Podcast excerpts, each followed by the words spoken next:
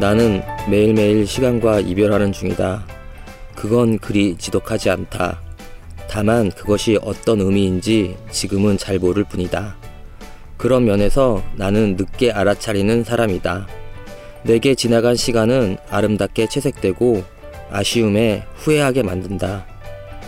그렇기에 나는 지나간 시간에 간대하고 언제나 좋게만 기억하는 경향이 있다. 아마 언제까지나 그럴 것이다. 지금을 즐기지 못하고 지나고 나서야 그때가 참 좋았지 라고 생각할 것이다. 이래서 나는 정말 별로다. 하지만 나이가 든다면 분명 지금보다 지난 시간이 더 많이 쌓일 테고 나는 행복해질 것이다. 그리고 안도할 것이다. 시간이 얼마 남지 않은 것에 대해. 예, 이 글은 저의 다섯 번째 책 무엇이 되지 않더라도의 한 부분입니다. 여러분 어떠세요? 현재를 즐기는지 언제나 저처럼 지나간 시간만 그리워하시는지 그것도 아니면 미래를 위해 인내하며 사는지 저는 궁금하네요. 저마다 삶의 방식이라는 게 있지만 저는 다만 그런 이야기들이 늘 궁금합니다. 그리고 응원하고 있습니다. 타임의 삶을 엿보는 사람이며 별로인 사람. 그런 저는 이곳에서 여러분의 이야기를 기다리고 있습니다. 그 어느 때보다도 다정한 이야기, 위로의 한마디가 모두에게 필요한 때인 것 같습니다. 오늘은 그런 마음을 많이 전해보려고 합니다. 편안한 자세로 이불 위에 누워서 들어주셔도 좋을 것 같습니다. 안녕하세요. 여기는 예스 책방 책읽아웃의 생선 김동영의 읽는 인간입니다. 진짜 길죠? 책, 예스 책방 책읽아웃 생선의 김동영의 읽는 인간. 전 아직도 이걸 못 외우고 있어요. 지금 말을 하고 있는 사람은 생선 김동영이라고 합니다. 2017년의 끝에서 2018년에 여러분께 인사를 드립니다. 지금 녹음하는 때가 2017년의 거의 마지막 며칠 안 남은 날이네요. 그리고 이 방송을 들으실 때쯤이면 새해가 시작됐을 것 같아요. 어떤 계획을 가지고 계신지 모르겠지만, 그리고 아마 제 생각에는 추울 것 같아요. 감기 조심하시고요. 너무 무리한 계획 안 세우셨으면 좋겠습니다. 인터넷 서점 예스24와 BC카드가 함께 만드는 예스 책방 책읽아웃은 매주 목요일 새로운 에피소드가 업로드 됩니다. 사실 매, 주 목요일마다 이제 에피소드 올리는 게 그렇게 쉬운 일이 아니거든요. 근데 정말 기계처럼 매주 목요일 일하시는 분들이 올리고 있어요. 예, 저도 듣고 있습니다. 어, 김동영의 읽는 인간은 김하나의 측면 돌파와 격주로 번갈아 가며 여러분을 찾아가는데요. 이 뜻은 한 주는 김하나의 측면 돌파가 나오고요. 그 다음 주에는 김동영의 읽는 인간이 나와요. 중간중간 책 소개하는 것도 있고요. 그 다음 영상도 올라오기도 해요. 이런 것들 찾아보시면 재밌을 것 같습니다. 어, 어떻게 들으시는지 궁금하시죠? 아마 이미 듣고 계시겠네요. 방송은 아이튠즈 팟캐스트, 팟빵 어플과 홈페이지에서 청취하실 수 있고요. 예스24 공식 페이스북과 유튜브를 통해서 영상도 보실 수 있습니다. 좋아요와 팔로우를 통해 미리 소식 받아보세요. 벌써 세 달째 제가 똑같은 멘트를 하고 있는데요. 여전히 적응이 안 되고 있어요. 여러분 제가 안내드리겠는데요. 어, 아이튠즈 팟캐스트 괜찮고 팟빵 어플도 괜찮아요. 홈페이지로 들으셔도 되고요. 그러나 저는 팟빵으로 듣기를 원합니다. 왜냐하면 순위에 도움이 되거든요. 그리고 예스24 공식 페이스북과 유튜브를 통해 영상을 보실 수 있는데요. 영상은 뭐냐면 지금 방송하는 모습을 이렇게 약간 편집해서 재밌게 만들었어요. 그래서 재밌는 부분만 있어요. 그렇기 때문에 이 1시간 30분이 너무 지겨우신 분은 그 요약본만 보셔도 돼요. 그리고 뭔가 한 인간이 어떻게 발전해 나가는지도 궁금하신 분들은 아예 다 들으셔도 괜찮을 것 같고요. 그러면 이제부터 방송 시작하겠습니다. 우리 프랑스어 엄님 나오셨네요. 네. 안녕하세요. 아 지금 좀 바쁜데. 네, 바빠 보이시네요. 네. 맛있나요? 어 엄청 맛있어요. 네. 예, 제가 드디어 약속을 했던 크라상을 3개, 그 다음에 단팥빵 3개를 사와서 총 6개를 사왔습니다만은 제가 산 건 아니고요. 네. 예, 저희 출판사 예, 저를 움직이시는 네 움직이시는. 예, 우리 정 팀장님이 계산을 하셨습니다. 네 엄청 맛있는데요. 이거 굉장히 유명한 빵집이에요. 일주일에 세 번밖에 열지 않는 곳에서 아. 사온 거예요. 네. 제가 드디어 거의 한 달 만에 약속을 지켰죠. 두 달? 두 달요? 아 맞다. 그게 그때 6주, 6주, 6주? 그 지수 작가님 나왔을 때 했, 했었죠. 김지수 작가님, 예, 예. 작가님. 아 벌써 두 달 가까. 거의 우리 세 달, 두 달 됐네요. 그렇죠. 지금 이게 6회니까 저희가 이제 석 달 되는 거죠? 2주에 한 번씩 녹음이니까요. 아 예, 여러분 6주 됐고 거의 석 달 됐대요. 근데 제 방송이 늘었나 모르겠네요.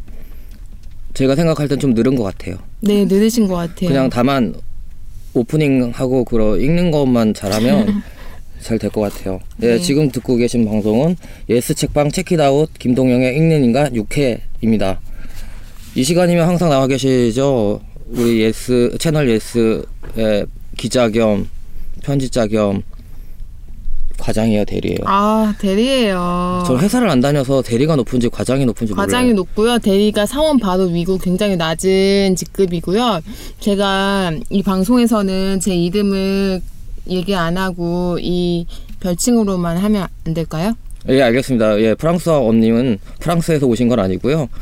업계에서 가장 시크하고 전혀 표정에 미동이 없으세요. 항상 같은 표정을 짓고 있어서 시크하다고 많이 평가를 받으시는데요. 그래서 제가 별명을 지어드렸습니다. 시크하면 프랑크 시, 프랑, French chic가 유명하잖아요. 그래서 프랑소와 엄. 네. 저 근데 여기 방송에서 굉장히 많이 웃고 음. 그렇잖아요. 근데 얼굴 표정은 없잖아요. 아 방금 되게 이렇게 씩 웃었는데 저 안 보고 계셔가지고. 그래요? 네. 네, 이제부터 얼굴 잘 보겠습니다. 네. 네 지금 오늘 뭔가 좀 어색하지 않아요? 아니요? 아 저는 유독 이 부스 안이 오늘 되게 조용한 것 같아요. 왜 그렇죠? 아, 저 관리하시는 분이 와가지고 저 아. 잘하고 있나 못하고 있나 지금 관리 중이십니다. 뭔가 뭔가 굉장히 평소 때랑 다르게 이렇게 말이 술술술 나오시는 느낌? 저 요즘 연습하고 있습니다. 이 방송을 위해서 네. 제가 인스타 라이브를 시작했어요. 네, 제가 한 번 봤잖아요. 네. 근데 새벽에 봤는데 아침에는 또 하고 계셔가지고 아 도대체 인스타에서 사시는 건가? 아, 그거 녹음이에요. 아 녹음도 돼요? 아니, 그러니까 인스타 라이브를 하면요. 그 라이브 한 게 녹음이 돼서 네. 남아 있어요. 아, 그래서 제가 24시간 라이, 라이브를 한 건 아니고요. 네. 녹음된 걸 들으신 겁니다. 아 그렇군요. 제가 그 저도 작가님 관리해야 되니까 네. 인스타를 쭉 보다가 라이브를 하셔서 딱 봤는데 가, 들어가자마자 소개를 해주셔가지고 네. 근데 제가 저를 좀 의식할까봐 제가 한 5분쯤 듣고 나갔어요. 그게 아니고 아가가 자고 있어서 나간 거 아닐까요? 아, 아가가 자지 않으면 아예 거의 들어가지도 않죠. 아, 그렇죠. 네, 아주 새벽이었잖아요, 그렇죠. 잘했어요. 네, 그래서 자, 되게 되게 능숙하시고 음. 이 팟캐스트랑은 좀 다른 느낌이 왜냐면 났어요. 팟캐스트는 좀 약간 무게가 있고 그런 게 있잖아요. 절차라든가 네. 그다음에 배려를 해야 하는 사람들이 게스트 포함해서 네 분이나 계시잖아요. 네, 근데 거기선 저 혼자 하면 되거든요. 네, 그래서 막 제가 욕해도 되고 아무나 듣는 게 아니 아무나 들을 수 있는 게 아니죠. 네. 저랑 이제 제가 팔로잉 파, 저를 팔로잉 하신 분들이 들을 수 있는데요. 저 가끔 하고 있습니다. 네. 그렇지만 인스타 라이브를 한 이유는 이 김동영의 읽는 인간을 좀 더 능숙하게 하기 위해서 하고 있습니다. 우와, 그런 기쁜 뜻이. 네. 심지어는 제 책에도 썼잖아요 프로필에. 네, 그래서 저도 책 그 오늘 가져왔는데 네. 깜짝 놀랐어요. 네. 정말 길게 써주셨더라고요. 네. 왜냐면 그 있잖아요.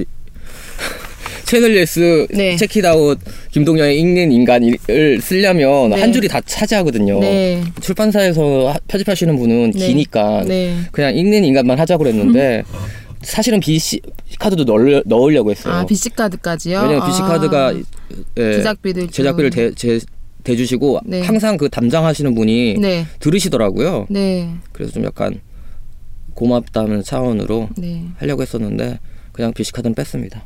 그, 그런데 여기 예스 책방 책읽아웃 책읽아웃에만 여기 꺾쇠를 해주셨는데 예스 책방 책읽아웃이 이게 full name이에요. 아 예, 그러면 제가 다음에 다음 주에 찍으실 때. 2쇄 넘었습니다. 우와, 어 갑자기 네. 표정에 힘이 확 찌면서 근데 삼쇄라고 지금. 아 3쇄, 예, 네. 3쇄입니다. 우와, 근데 네. 네. 이게 어쩌면 끝일, 수- 끝일 수도 있습니다. 그래도 이게 한 달도 안 됐잖아요. 2주 됐나요? 2주 된 거죠? 네, 2주째입니다. 네, 와, 역시 다르네요, 스케일이. 아 제가 사실은 그한세 많이 찍지 말고 네. 저는 새가 많아야 좋으니까 네. 아주 조금씩 찍자고 아, 했어요. 500부씩 그러면? 아니 그 정도는 아니에요. 어 그렇게 찍었으면 좋겠어요. 차라리. 그렇게 찍으면 음. 네 인쇄소에서 난리 나죠. 예 그러면 제가 왠지 그 병렬 선배나 네. 이기주 씨 이- 이기주 작가님 이길 것 같아가지고 네. 새로는 네. 제가 아침에 오면서 또 저도 작가님 관리해드려야 되니까 관리사무소잖아요, 제가. 네, 그래서 하나는 음악을 안 하고 또 듣고 왔죠. 네, 네, 재밌게 들었고, 그, 좀 독자가, 청취자분들이 좀 혼란스러울 것 같아요. 이 얼굴과 이 얼굴, 도대체 김동영의 진짜 모습은 무엇인가? 이런 물음을 할 것 같은데, 저는 그런 게 물음이 없거든요. 네. 왜냐하면 사람 에겐 뭐 다양성이 있잖아요. 네. 그쵸. 그런 모습도 있고, 저도 실제로 뵈면 되게 다른 모습도 많은 것처럼 그런 것 같아요. 그래서, 아유 아무튼 들어주셔서 감사합니다. 네, 재밌었어요. 네. 연말은 어떻게 보내셨어요? 별일 없었습니다. 네, 별일 우선 없어요. 춥잖아요. 네. 추웠고요. 그 다음에 제가 좀 상태가 안 좋아가지고 네. 여기서 상태라는 말은 또 병이 도져서 네, 가라앉아 있었고요. 네, 그 다음에 크리스마스 연휴 때는 네. 제가 일하는 카페가 에서 대목이거든요. 네. 그래서 일을 계속했습니다. 음, 좀 손님이 많았나요? 예, 손님이 많았죠. 근데 안 나가시더라고요. 아 그래요? 회전율이 별로 안 좋았습니다. 아, 회전율, 예, 보통 회전율. 주말 때보다 회전율이 안 좋아서 좀- 네, 그래도 어쩔 수 없죠. 뭐. 네, 그렇죠. 하늘의 영광, 땅에는 평안데 네, 평화롭게 보냈습니다. 어떻게 지내셨어요? 저는 어제 쉬었고요. 어제 하루 쉬었어요. 네. 어제는 이제 쉬, 쉬는 날이 아니었 연차를 썼고 남편도 아프고 애도 아프고 저도 컨디션 별로여서 하지만 제가 그나마 나은 컨, 컨디션이어서 제가 이제 병간호를 하면서 4일을 보내고 왔습니다. 출근했어요. 어, 저는 어디 가신 줄 알았는데 아 어디를 갔죠? 무슨 박물관 춘천 이런 데 가신 거 아, 아니에요? 춘천 간 거는 2주 됐습니다. 네. 네. 아, 저를 이렇게 스케줄 괜히 좀 아시는 척 하시려고 했는데 실패하셨네요. 네, 왜냐면 프랑스 엄님이 네. 그 사진을 잘 찍어요. 네, 사진기가 좋아요. 카메라가. 네, 네. 사진 잘 찍진 않고요. 네, 그래서 사진기가 좋아서 아이 사진부터 본인 사진도 아주 잘 찍히더라고요. 네. 그래서 잘 보내셨다는 거죠? 네, 잘 보냈고요. 네, 그 저희가 지금 12월 말에 녹음을 하고 있지만 방송은 1월 첫 저기 1월에 방송이 되잖아요. 네, 네, 그래서 저는 작가님의 2018년 좀 신년 계획 같은 거 여쭙고 싶었어요. 네. 제가 2018년이 되면 41가 되거든요. 네. 그렇게 많은 나이는 아니에요. 네. 어, 좀 더 어름스러워질 예정이고요. 활동은 잘 모르겠어요. 네. 그게 더, 뭐 책을 쓸 것 같지는 않고요. 글을 쓸 것 같지는 않고요. 당분간은 네. 사실 뭐 할지 잘 모르겠어요. 음. 그냥 뭘 배우고 싶어요. 아, 배우고 싶은. 네. 그래서 칼 가는 건 배웠고 네. 그래서 이제는 좀 인쇄 기술을 좀 배우고 싶어요. 인쇄 기술. 실크 스크린이라든가 이런 거. 제가 이제 평생 글을 쓰면서 살고 싶진 않거든요. 음. 네. 이렇게 얘기하면 안 되나? 아니요, 전혀요. 평 저도 평 저는 뭐 많이 안 쓰지만 음. 네. 근데 저는 좀 괴로워서 네. 근데 맨날 평생 글을 쓰지 않겠다고 얘기하지만 네. 쓰더라고요. 음. 거의 중독 수준인 것 같아요. 중독 그렇지, 수준.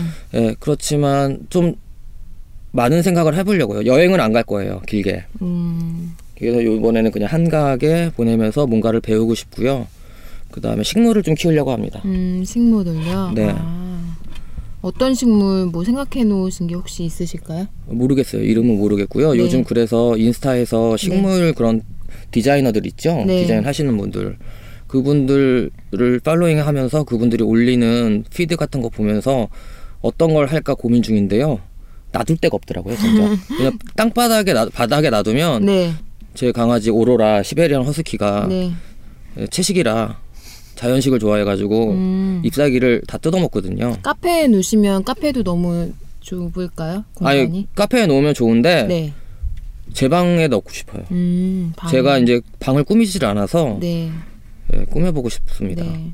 갑자기 작가님이 이 말씀 해주시니까 이번 책에서 그 네. 43쪽에 이런 얘기가 있었어요. 그 나는 노후에 글을 쓰기보다는 몸을 움직이는 일로 마음을 다스, 그러니까 마음을 다스리는 작가들을 좋아하는 얘기를 쓰시면서 그렇죠. 네네네. 네, 그래서 음, 몸을 쓰는 것들에 대한 생각들을 평소에 좀 많이 하시는 것 같아요. 네, 저는 사실 몸을 쓰는 걸 그다지 좋아하지 않거든요. 네. 운동이라든가 뭐 이런 걸 좋아하지 않는데 이제 너무 감정하고 마음하고 머리를 써서 네. 몸이 좀 허약해지기도 하고 좀좀 쓸모가 없는 것 같아요. 네. 그래서 쓸모 있게 만들고 싶고 그리고 저는 머리로 공부를 해서 이렇게 깨닫는 사람보다는 몸으로 좀 음. 경험해서 깨닫는 타입이라 네. 한마디로 몸을 많이 움직인다는 거는 좀 많은 걸 좀 깨닫고 싶어서 그렇게 움직이려고 해요. 네. 그래서 시간 나면 네. 한 단기 아르바이트를 지금 생각하고 있습니다. 아, 그래서 단기 알바요? 예, 지금 두 가지 방법이 있는데 인천공항에서 일하고 싶어서 음. 인천공항에 계신 분, 그러니까 항공사에 계신 분한테 지금 그러, 그걸 통해서 들어갈까 아니면 인천공항에 그냥 시험을 봐서 들어갈까 아, 면세점 시험까지요? 면세점 면세점에서 일하려면 네. 면접을 보거든요. 네. 그러니까 뭐 항공사 인천항공사 그게 아니고요. 네. 면세점에 들어가 있는 뭐 그런 회사들 있잖아요. 브랜드들에서 이제 간혹 뽑아요. 네. 판매나 아니면 재고 창고 음. 정리하는 거를 좀 해보고 싶거든요. 네. 왜냐면 공항에서 일해보는 게 예전부터 소원이어서 실제로 일한 적도 있어요. 음. 근데 저한테는 좋은 기억이어서 네. 다시 한번 일해보고 싶습니다. 네. 그 오늘 역대 제일 말씀 빨리 하시고 조리 있게 잘하시는 아 그래요? 것 같아요. 네, 천천히 하겠습니다. 네, 아니 오늘 인터뷰하고 오셔가지고 네, 이 풀렸습니다. 네, 그 작가분, 그러니까 기자분이 해주셨던 질문이랑 좀 중복되는 게 있었나 봐요. 아니 없습니다. 너무 술술술 나오셔서 아니면 이- 그 있잖아요 인스타 라이브 해가지고 아 라이브 때문에. 그 연습이 되더라고요. 네, 제가 지금 방금 또 인스타 봤는데 여자 옷 이렇게 사진 올리셨네요. 네, 음. 저는 여자 옷 보는 걸 되게 좋아해요. 아 보는 걸요? 네, 아, 사진 않고요. 네. 그리고 사서 입히 뭐 여자친구한테 뭐 선물하거나 그러진 않고요. 그냥 네. 여자 옷을 기본적으로 네. 보는 걸 좋아해요. 네. 그런데 그 팀복 같은 이 책 표지랑 책 제목 무엇이 되지 않더라고 이거 분홍색 티셔츠 네, 사진 멘트- 올리셨던데. 네, 이게 음 작년에 네. 제가 처음으로 독자의 만남을 했었거든요. 네. 그래서 한 45분 오셨는데 근데 왜 그 독자들한테는 선물을 한 다섯 그 장 드렸고요. 네. 이 맨투맨 티셔츠를. 아. 근데 제가 볼 때는 이거 만들고 기- 그 계획하신 분이 네. 별대리님이라고 저희 아르테 출판사에 계신 분인데 네. 그분이 이런 걸 좋아해요. 아. 뭔가 이렇게 네. 꾸미고 제대로 하는 거 있잖아요. 네. 뭔가 기획하고. 아. 그래서 이제 행사 있을 때마다 이 옷을 입겠다고 우와. 만드신 거예요. 네. 멋지네요. 근데 그거 남 부끄러워서 어떻게 입고 다녀요? 핫핑크에다가 책 네. 제목하고 책 커버가 있으니까 행사 때만 딱 입고 오늘 입고 오셔야죠. 저희 영상 간접 노출 이 영상 이거 저희 가면 광고 될 텐데. 아 그래요? 다음 다음 회에 입고 오실래요? 네 다음에 입고 오겠습니다. 저도 하나 입어 드릴 수는 있는데. 아, 별 그럼- 효과 효과 없겠죠? 아 저는 저 예스 그 예스. 중고 중고 그 매장에서 일하시는 파란색 그거 좀 네. 달라니까요. 아, 왜냐면 맨날 옷 챙겨 입고 너무 오기 힘들거든요. 맞아요. 그쵸. 네, 맨날 보이는 거 하니까 그래서 사실 이 옷도 한번 본 것 같아요. 이 한 번만 입은 게 아니에요. 계속 입었어요. 한 번 본 것 같은데. 네, 진짜 이거 하나 가지고 네. 계속 빨아 입고 막 그래요. 사실 빨진 않아요. 네. 네. 드라이 클리닝. 아, 드라이클리닝 안 해요. 비싸잖아요. 알겠습니다. 네. 네. 그 저희가 1월에 방송이 되니까 네. 아무래도 책을 좀 어떻게 읽자, 읽었으면 좋겠다 이렇게 다짐하는 청취자분들이 꽤 되실 것 같거든요. 네 네 네. 혹시 작가님은 1월 아니 1월이 아니고 2018년에 책을 좀 어떻게 내가 대 대하, 대했으면 뭐 이런 생각을 조금 하시는지요? 아 저는 요즘에 네. 진짜 많은 분들이 책을 사보시는 것 같아요. 음. 취향도 다양하고 그런데 저는 2018년에는 책은 많이 안 살 예정이고요. 네. 예전에 읽었던 책들을 다시 읽어보고 싶어요. 음. 그냥 제가 읽긴 했지만 정말 제대로 이해하고 있나 그런 게 궁금하거든요. 네. 그래서 예를 들어서 뭐 100년 동안의 고독이라든가 음. 그런 좀 고전이라든가 네. 고전을 읽고 싶고요. 음. 그 다음에 잡지를 좀 많이 보고 싶어요. 잡지요. 예, 네. 좀 그런 거 이제 어반 라이프 잡지를 좀 보고 싶고, 예, 그리고 다른 사람들 그런 작가들의 글보다는 그런 SNS에 올라온 글들을 좀 사람들이 쓴 글을 보고 싶어요. 음, 사람들이 지금 어떤 생각을 하는 것들을 좀 네, 그리고 어떤 그렇죠. 걸 좋아하는지도 궁금하고 그래서 그걸 읽을 거고요. 네. 근데 2018년 보니까 뭐 네. 1일 1독 하고 막 이런 것들 많잖아요. 네. 그책 많이 읽자 뭐 이런데 꼭 책을 많이 읽어야 되나요? 절대 그렇지 않죠. 저는 네. 전혀 그렇게 생각하지 네. 않아요. 네. 그래서 사람들 좀 많은 분들이 네. 책을 많이 읽고 싶고 많이 읽으면 네. 한해 동안 뭔가 뿌듯하다고 음. 생각하시는 것 같아요. 음. 근데 물론 맞죠. 그 책에 한 권 읽는데 적어도 한 5일 정도 걸리잖아요. 네. 근데 책을 그렇게 읽는 것보다 여러 번 그다음에 자세히 음, 옛날에 읽었던 책들 음, 또 읽으시는 것도 괜찮을 것 같아요. 물론 우리는 서점이잖아요. 네, 책을 팔리는 게 중요한데 뭔가 양보다는 질을 선택, 선택하셨으면 좋겠습니다. 그쵸. 질이 더 중요하고. 예.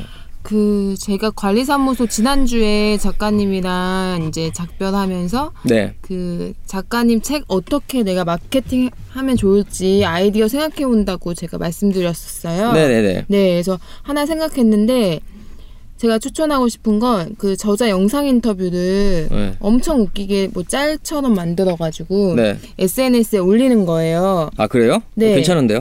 그 책 표지를 계속 올리는 작가님도 계셨는데 그거 효과 없다고 네. 판정이 나온 것 같고 저는 정말, 그래서 사실 인스타 라이브도 하고 있고 그런데 네. 저는 언제 기회가 되면 독자들 한 한 분이나 두 분 정도 모셔가지고 네, 그런 영, 한 5분 6분짜리 10분 안에서 영상 만들어서 네, 계속 시리즈를 올리고 싶어요. 음. 그러니까 왜냐면 작가들은 궁금하거든요. 네. 독자가 어떻게 읽었는지. 근데 말로 하는 거랑 글로 하는 거랑은 좀 다르니까 네. 얼굴 보고 쓰신 게 아니니까 그래서 데이트 형식으로 해서 독자들을 만나서 짧게 음. 인터뷰 영상을 계속 올렸으면 좋겠어요. 네, 되게 좋을 것 같아요. 네, 이제는 무게 잡고 앉아 있는 시대는 간 것 같아요. 네, 이제 움직여야 됩니다. 네 움직여야죠. 네. 오늘 저희가 뭔가 평소랑은 다른 것 같아요. 왜요? 이상해요? 너무 뭐랄까요? 빨라요, 말이? 말이 빠르신 것도 있고 어, 천천히 너무, 하겠습니다. 너무 진지했어요 오늘. 아, 그래요? 네, 저희는 진지를 추구하지 않는데. 아, 네, 맞아요. 아, 근데 요즘 사실 컨디션이 좀 안 좋아요. 네. 사실 근데 컨디션 안 좋았던 적 좋았던 적이 없잖아요, 제가. 그렇지만 저는 좋게 보인 날도 많았어요. 제가. 근데. 사실은 제가 오기 전에 약을 먹어요. 아 기분 좋게 하려고. 아니, 그런 약을 그런 아니 약이 죄송해요. 그런 약이 있으면 좀. 주세요. 죄송해요. 그러니까 왜냐면- 그러니까 회복되는. 좀 긴장을 하잖아요. 네. 아무래도 모르는 작가분들도 오고 네. 그 다음에 이렇게 좁은 스튜디오 안에서 하면 음, 사실 제가 진행을 해본 사람은 아니어서 네. 좀 부담도 되고 잘해야 된다는 생각을 많이 해요. 그러다 네. 보면 좀 불안해지고 제 지병이 생겨가지고 네. 안정제를 먹고 와요. 네. 근데 오늘은 안 먹었네요. 아 오늘 예, 왜냐면 먹으면 너무 가라앉아 있기도 하고 네. 그래서 이번에는 안 먹어봤는데요. 네.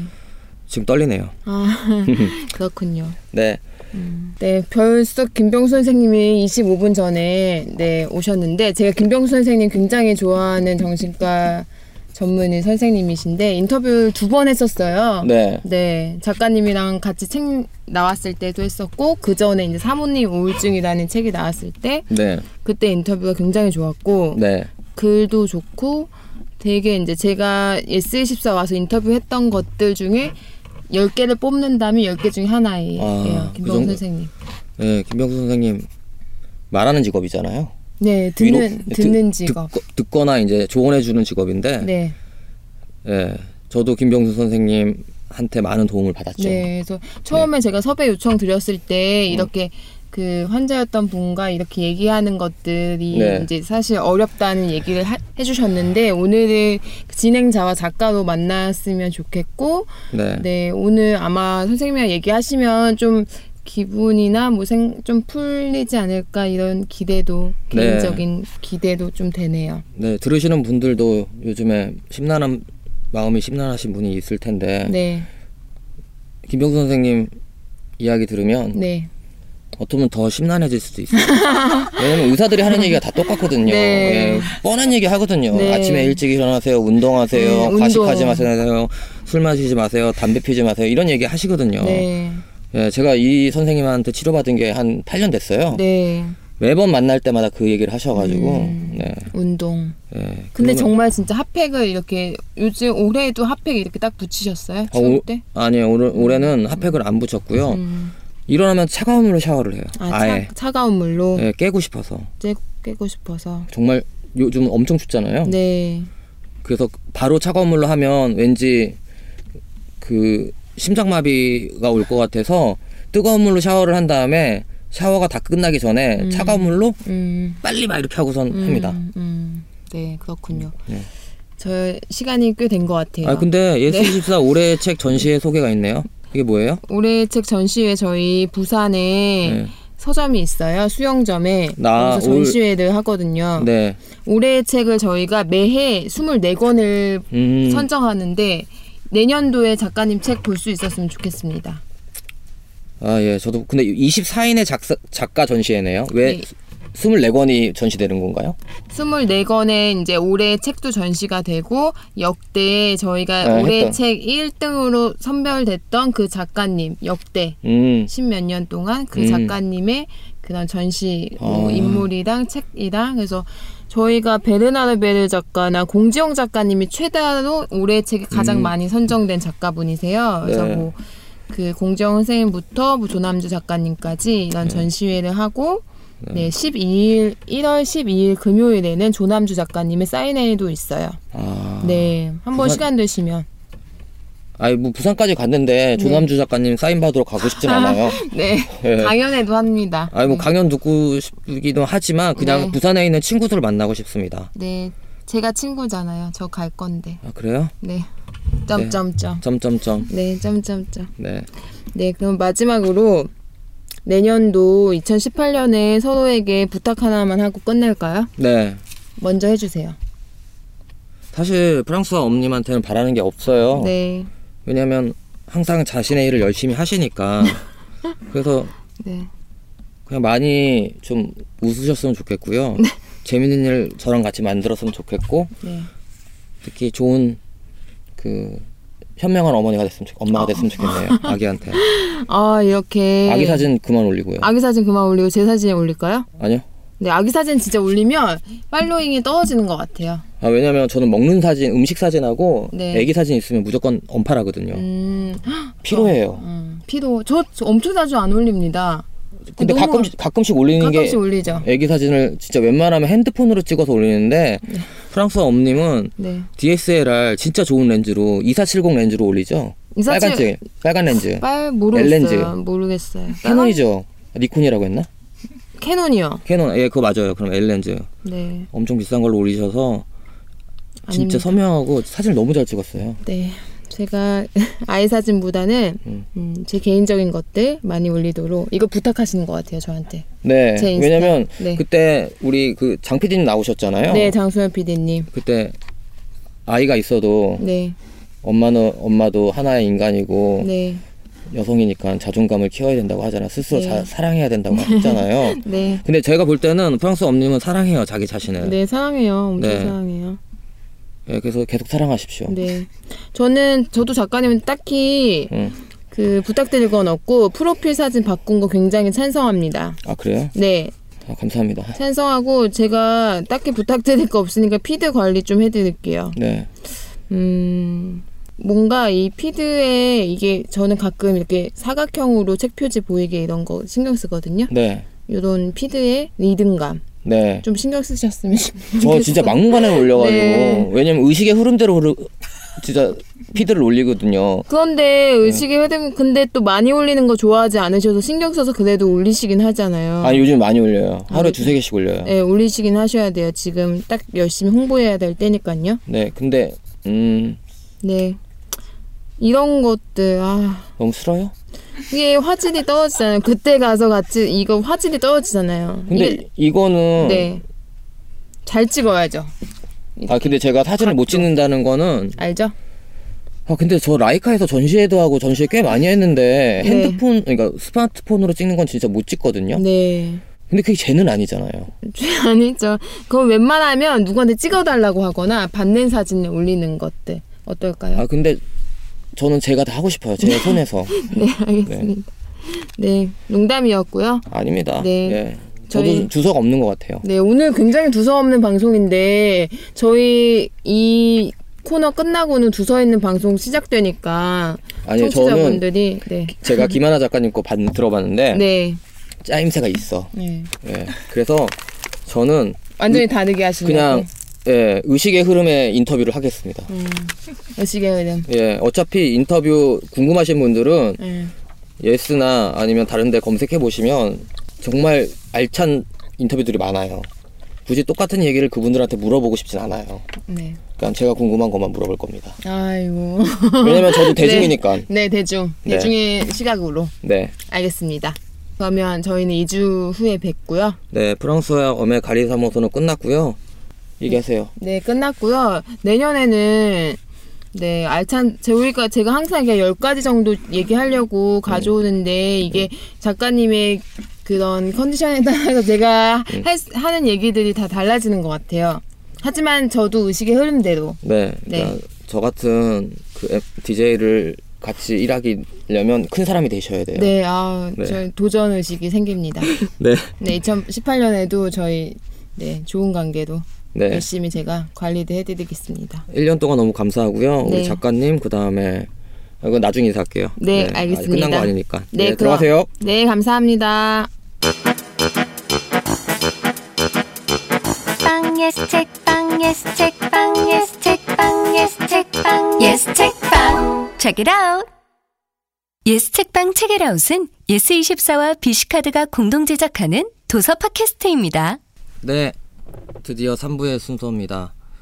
사실 그 읽는 인간에서 가장 중요한 시간이죠. 작가분을 모셔서 의식의 흐름대로 인터뷰를 하는 시간이에요. 사실 원고가 다 있어요. 진짜 체계적인 원고가 있고 하는데 저는 사실 이 질문에 별로 궁금하지가 않아요, 제가. 왜냐면 다른 이 왜냐면 제가 이제 게스트가 오시면 정보를 찾아보잖아요. 그럼 인터뷰에서 다 나왔던 내용들이 나와요. 근데 조금 다른 걸 물어보고 싶어가지고 섞어서 하고 있습니다. 그래서 우리 작가님이 불만이 많아요. 그래도 괜찮습니다. 사랑합니다. 예, 오늘은 저하고 가깝지만 그렇지만 어쩌면 다른 사람들보다 다른 사람보다 더 멀게 느껴지는 저의 주치 선생님 김병수 선생님을 모셨는데요. 우선 소개해 드릴게요. 아, 우선 인사해야지. 안녕하세요. 아, 네, 안녕하세요. 네. 우선 설명해 드릴게요. 김병수 선생님 뭐 사실 책 아홉 권 내셨잖아요. 그 런가요? 네, 세어봤는데 아홉 권이더라고요. 예. 근데 저보다 책을 많이 냈잖아요. 그러면 전 다섯 권 냈잖아요. 아, 이뭐 숫자가 중요한 것도 아니고. 뭐, 근데 네. 너무 부지런히 의사시면서 책을 많이 내셔서 작가들의 삶에 큰 타격을 입으셨기 때문에 좀 반성하셔야 돼요. 치료를 하셔야 되는데. 우선 김병수 선생님 소개해 드릴게요. 정신건강의학과 전문의 선생님이세요.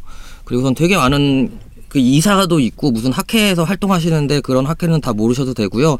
아무튼 우울증이나 그런 전문적 인지 행동 이런 쪽이에요. 조울증, 우울 조울증이라든가 한마디로 정신 질환에 대한 거의 모든 걸 다루고 계시는 선생님이에요. 음, 원래는 아산병원에 다니셨는데 이제 그만두셨고요.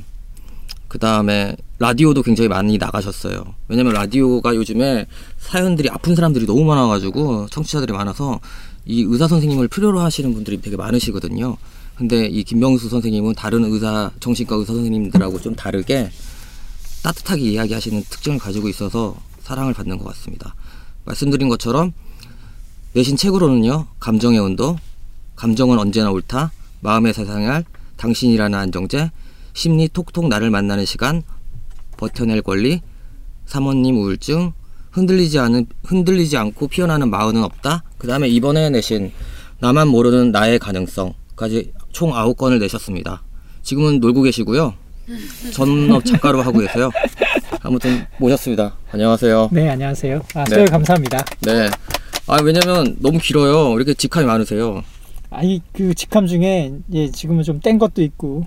아 그리고 여러분 예. 제가 사실 이런 의사를 선생님을 이제 선택할 때 어떤 이력이 있는지 참 궁금해 하시잖아요 환자분들이 근데 제가 오늘 이제 MC면서도 DJ면서도 환자거든요 근데 오늘 그걸 떠나서 제가 이 선생님 이 김병수 선생님을 진짜 높게 치고 특이하게 하고 소중하게 생각하는 이력이 있으세요 자이 자이루 툰 아, 자이툰. 아, 자이툰 거기 파병 나가셔서 거기 병사들 심리 치료를 담당하셨던 군의관이세요. 그게 참 마음에 존경심을 일으키고 그래서 좀 믿음이 더 가는 것 같아요. 다른 의사 선생님들은 그런 거 없잖아요. 고작 그것 때문에 믿음이 가는 거예요. 네, 그렇죠. 왜냐면 그러면 현역이라는 게 아니잖아요. 자이툰은. 네. 아무튼 오늘 네. 김병수 선생님 오셨는데 사실 예, 제가 동명씨 때문에 다 정말 특이한 경험을 많이 하는 것 같아요. 책도 같이 내고. 네. 예, 주치의랑 환자랑 같이 낸 책도 사실은 굉장히 특이한 경험이고 예, 음. 누구도 가질 수 없는 어떤 정신과에서도 가질 수 없는 경험이고 네. 게다가 지금은 오늘은 제가 인터뷰를 당하는 거잖아요. 예, 제가 인터뷰를 네. 하게 생겼네요. 이런 일도 아마 거의 없을 걸 거의 없는 게 아니라 없을 걸요 아마. 예, 저도 사실 사람들이 생각할 때 같이 책까지 내고 방송까지 하고 알아온 시간이 9년 정도 됐거든요. 그리고 거의 한 달에 한 번씩 만났으니까 굉장히 친할 거라고 생각하시잖아요. 근데 우리 안 친하잖아요. 잘 모르잖아요. 네, 우리- 분영 씨가 저한테 했던 말 중에 하나가 우리는 책 내면서 비즈니스 관계로 변하는 거다 이런 네, 얘기 했던 돈에- 기억이 난 지금도 네. 남아 있는데. 예, 돈에 얽혀 있기 때문에 그리고 저희는 개인적으로 통화도 별로 안 하고요. 오해하실 것 같아서 진짜 친하지 않고 작년 아 요번 아, 이거 이제 작년이네요. 작년 여름에 정말 짧게 만났어요. 1시간 20분? 예, 뭐 그렇죠. 네. 저 안부도 좀 묻고 싶기도 하고 또 네. 저도 뭐 병원 그만두고 그 네. 사이에 또 어떻게 지내나 궁금하기도 하고 그래서 컨디션도 좀 체크할 겸 근데 여전히 안 좋다 그러더라고. 네, 저는 뭐 365일 중에 360일이 안 좋기 때문에 그렇습니다. 내가 그때 여름 무렵 맨 마지막이었던 것 같아요, 네. 그죠? 예. 제가 사실 이 책을 진짜 제가 책을 웬만하면 속독해서 읽거든요. 대충 읽거든요. 요즘 책이 안 읽혀가지고. 음, 근데 인터뷰 해가지고 인터뷰 한다고 그래서 진짜 이 나만 모르는 나의 가능성 책을 읽었어요. 아침 저 일찍 일어나잖아요. 예. 그 스타벅스 커피숍이 8시 연남동에서 가장 먼저 여는 카페예요. 가가지고 읽어, 읽었는데 여러 가지를 느꼈어요. 그건 어. 이따 여기 얘기해 드릴게요. 좋은 것만 느낀 건 아니에요. 굉장히 좋은 책이에요. 우선 이 책 굉장히 좋은 책이에요.